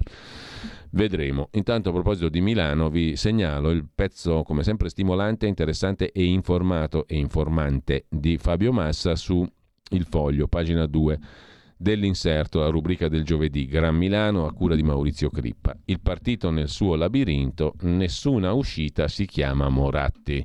Stiamo parlando del PD milanese che non può accettare le logiche romane.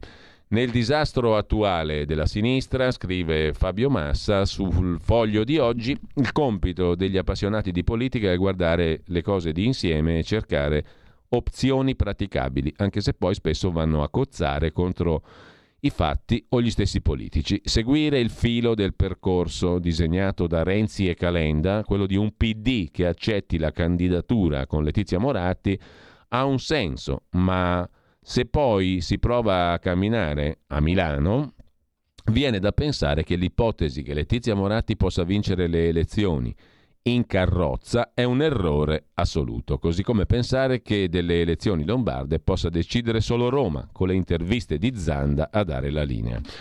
Il PD non è mica tanto per la quale di andare con Letizia Moratti a Milano, mentre c'è una nota condivisibile sul foglio di oggi a proposito della morte del ragazzo Luca, 14 anni, travolto da un tram mentre a Milano attraversava i binari di Viale Tito Livio, sfidando la prudenza.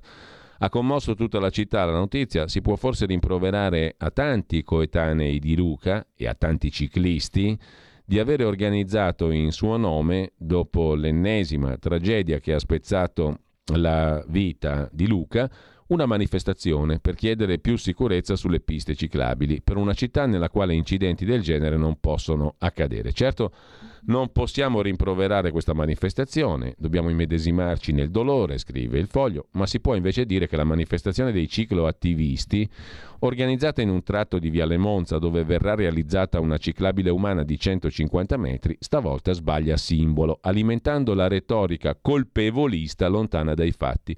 La tragedia di Luca non è stata causata da mancanza di ciclabili, da un pirata ubriaco, da un SUV impazzito. Era un tram, il mezzo pubblico meno inquinante, che nel suo percorso riservato faceva il suo lavoro. Eppure da due giorni abbiamo sentito centinaia di denunce contro i pirati e la città insicura. Cosa c'entra? scrive giustamente il foglio. Certo, gli incidenti per le due ruote crescono, più 25%, due al giorno, ma crescono anche gli incidenti che coinvolgono la micromobilità elettrica, per esempio i monopattini, 540 interventi del 118 quest'anno.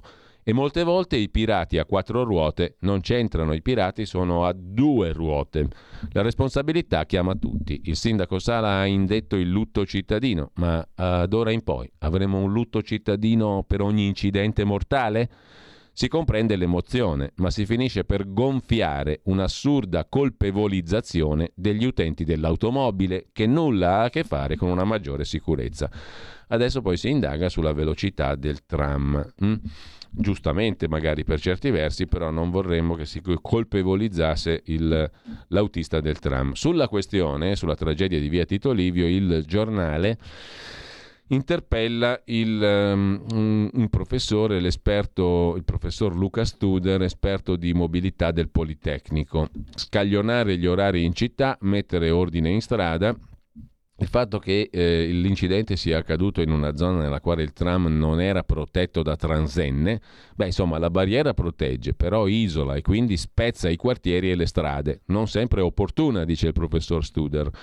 In piazza 24 maggio ci sono catenelle per separare la linea del tram, così alle colonne, ma il tram non è qualcosa che non si sente passare o non si vede. Insomma, bisogna essere attenti. Purtroppo il ragazzino è stato disattento, ha fatto una stupidaggine enorme che gli è costata la vita. La strada è pericolosa per definizione, dice il professor Studer. Ogni anno muoiono 3.300 persone. Tre quarti degli incidenti urbani coinvolgono un mezzo e un utente debole della strada. Gli incidenti in città hanno conseguenze meno gravi perché la velocità è più bassa. Regione Lombardia e Milano sono sotto la media. A Milano c'è una commistione di mezzi di trasporto diversi, ma in tutte le città del mondo si, commis- si, mischiano mezzi diversi. La separazione non ha senso e non c'è spazio. Sono favorevole ad avere zone dove la commistione è altissima, ma in cui tutti hanno la stessa importanza. Chi fa male è l'auto per la velocità a cui viaggia. Abbassare la velocità, limitare la presenza delle auto è la soluzione migliore, secondo il professor Studer. Mm, cambiando argomento di nuovo, vi segnalo, e siamo sempre in pagina di politica interna, due pagine del Fatto Quotidiano dedicate a due protagonisti della vita politica italiana. Il primo è la ministra Santanché, pignorata, va in ginocchio dagli islamici, titola curiosamente il Fatto Quotidiano, il trucco, condannata a pagare 30.000 euro per avere diffamato l'UCOI, l'Unione delle Comunità Islamiche, chiese al giudice uno sconto per indigenza, Protestava indigenza e povertà la ministra Santanché, ma non ha rispettato le rate da pagare agli islamici.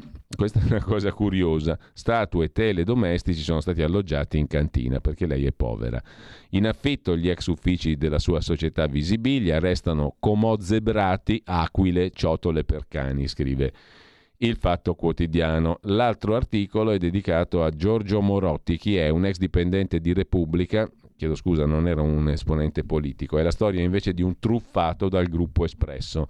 L'Inps mi chiede adesso 306 mila euro, dice il povero ex dipendente del quotidiano La Repubblica. Ho lavorato come tipografo, mi hanno sospeso la pensione, vogliono 13 anni di mensilità. Praticamente mh, mm, eh, è l'effetto della truffa sui prepensionamenti sulla quale sta indagando la Procura di Roma. L'Inps ha preso provvedimenti intanto nei confronti dei prepensionati del gruppo Espresso Repubblica, Viva De Benedetti, che avrebbero ottenuto l'assegno previdenziale attraverso false dichiarazioni. Lo ha raccontato il quotidiano La Verità. La Procura a maggio ha chiuso l'inchiesta per ben 101 persone accusate di truffa aggravata ai danni dell'Inps. Tra gli indagati anche l'ex amministratore delegato del gruppo Espresso Repubblica, Monica Mondardini, scrive il fatto. Andiamo invece a dare un'occhiata anche a Italia Oggi. Qui c'è un bell'articolo di Cesare Maffi pagina 10, eh, dedicato a Giorgia Meloni, vista dal professor Marco Tarchi, che avete ascoltato domenica l'altra con Pier Vittorio Scimmia in un'intervista sul quadro politico, studioso di populismo e di storia contemporanea. Il professor Tarchi parla di Giorgia Meloni, deve riuscire a trovare la legittimazione internazionale. Il pericolo le viene soprattutto da Berlusconi, che ha una visione diversa del mondo, ma che è indebolito dal venir meno dei suoi politici, che stanno prendendo il largo, come dimostra il caso eclatante di Letizia Moratti. I legami col movimento sociale italiano restano precari, dice ancora il professor Tarchi a Italia Oggi, perché sono nel frattempo trascorsi il crollo dell'Unione Sovietica, la fine dell'Europa comunista il discredito del comunismo in vaste fette di sinistra, Tangentopoli e il berlusconismo. Restano invece rilevanti le affinità con Alleanza Nazionale.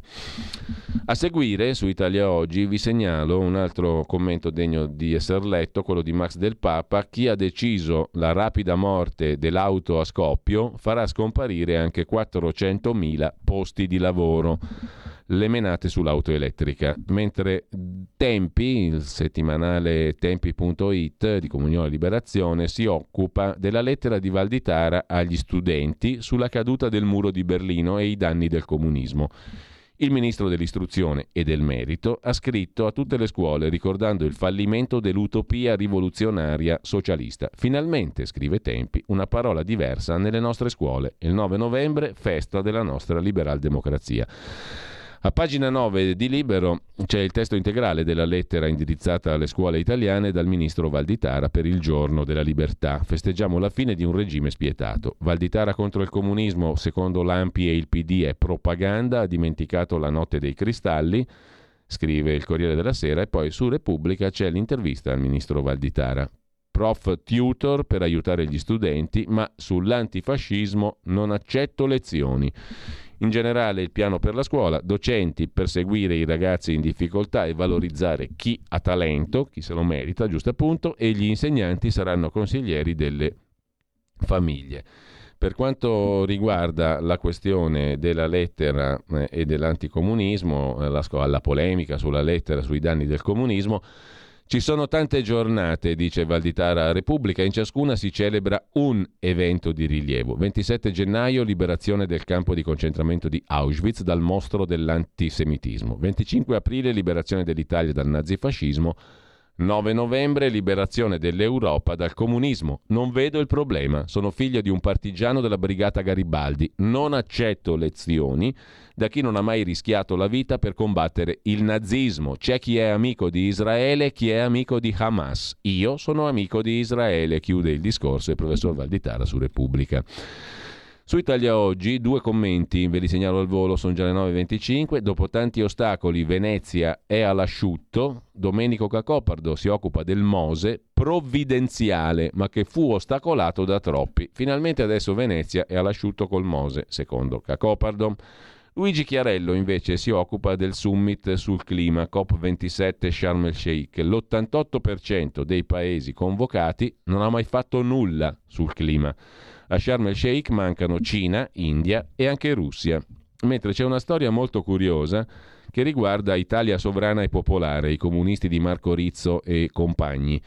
Prenditi metà della cassa i soldi e lascia la carica. La proposta indecente all'uomo di Marco Rizzo. Se ne occupa il Fatto Quotidiano a pagina 14. I soldi dei tesserati come buona uscita per rinunciare alla carica di presidente del partito. Sembra una butad, ma è la proposta arrivata in pratica all'uomo di Marco Rizzo. Insomma, compagni coltelli, diciamo così. Su Repubblica, in cronaca di Milano, invece, il ricordo di un caso freddo, un cold case come si dice, Cristina Mazzotti, identificati gli ultimi rapitori della ragazza e stiamo parlando di una vicenda che risale al 1975 quando la ragazza fu rapita, il primo giugno, aveva appena compiuto 18 anni. Il mandante fu il boss di Indrangheta Giuseppe Morabito, incastrati tre complici. Si avvicina il giorno della verità e della giustizia, oggi, eh, dal 75, per la drammatica morte di Cristina Mazzotti. Con questo vi segnalo anche sull'agenzia Agi il reportage, sono dieci minuti e mezzo, del direttore Secchi e della vice direttore Rita Lofano da Washington sulle elezioni negli Stati Uniti. Su statigenerali.com il bel pezzo di Paolo Fusi, l'Europa ha solo nemici, altro che amici. Al contrario, come si è visto negli ultimi dieci mesi, L'Europa è la vacca grassa da macellare al mattatoio di una crisi globale, economica, sociale, ecologica, per la quale nessuno ha soluzioni se non quella, per l'appunto, di agguantare bottini con scelte protezionistiche e, quando non bastano, con i carri armati. Mentre la Spagna si scopre razzista, un sondaggio shock lo racconta Avvenire, un giovane su quattro lo ammette apertamente di essere apertamente razzista. Principale causa di discriminazione, l'origine etnica. Via l'Europa Unita. Su asianews.it invece mirabilmente, giustamente, lodabilmente si continua a tenere accesa l'attenzione su Hong Kong, giovani democratici rieducati in prigione dai cinesi, sottoposti anche a sessioni di addestramento militare. Lavaggio del cervello come, gli, come, agli uiguri dello Xinjiang e ai cattolici cinesi non allineati al Partito Comunista Cinese. Facciamo giusto in tempo adesso ad aprire una finestra sul nuovo programma Radioattività che va in onda dalle 12 alle 13. Siamo tutti di corsa stamattina, ci stavamo pure dimenticando, ma non è da dimenticare. Malika Zambelli e Elisabetta Gregori in linea per radioattività dalle ore 12 alle 13. Buongiorno Elisabetta, buongiorno Malika. Buongiorno, buongiorno, direttore, buongiorno ciao, ciao, agli ascoltatori. Allora, ehm, prima Elisabetta, poi Malika, di che cosa ci parlate oggi sinteticamente? Alle 12. Allora, sinteticamente alle 12 parliamo con Antonio Moscatello, che è un giornalista, uno scrittore che ha studiato e vissuto in Giappone, corrispondente da Tokyo, della disgrazia di Seoul, eh, poco prima, qualche giorno prima di Halloween, eh, ci sono stati 156 giovani morti nella calca per la mancanza di sicurezza. Da qui, da questo argomento che analizzeremo con lui, cercheremo di capire ah, come mai lì sul territorio c'è stata questa, questa mancanza grave sì. di sicurezza, andremo a parlare ovviamente anche eh, della situazione qua in Italia, del nuovo decreto Nella, ecco, di, di Piantedosi e quindi cerchiamo di capire un po' di più e ne discutiamo. Benissimo. Perché eh, questi sono raduni illegali, no? con occupazioni abusive, quindi mm, ci chiediamo sì. come mai questa, questa regolamentazione possa aver scaturito così tante polemiche su un vizio di forma. Ecco. Bene, Malika, un tema di attualità come sempre in questa sì. rubrica. Sì, esatto. Eh, intanto appunto come diceva Elisabetta cerchiamo di capire cosa è successo quella notte lì, lì a Seoul e come avrebbero potuto fare meglio le autorità. E poi appunto questo decreto anti-rave che è stato oggetto di molte polemiche perché mm. si dice, dicono, non sia chiara la fattispecie di reato, quindi c'è chi la ritiene una norma anticostituzionale e chi invece crede sia una misura necessaria intanto per evitare appunto l'invasione di terreni altrui abusiva e poi cosa più importante per tutelare i giovani. Quindi discutiamo un po' di questi due argomenti che in qualche modo si intrecciano.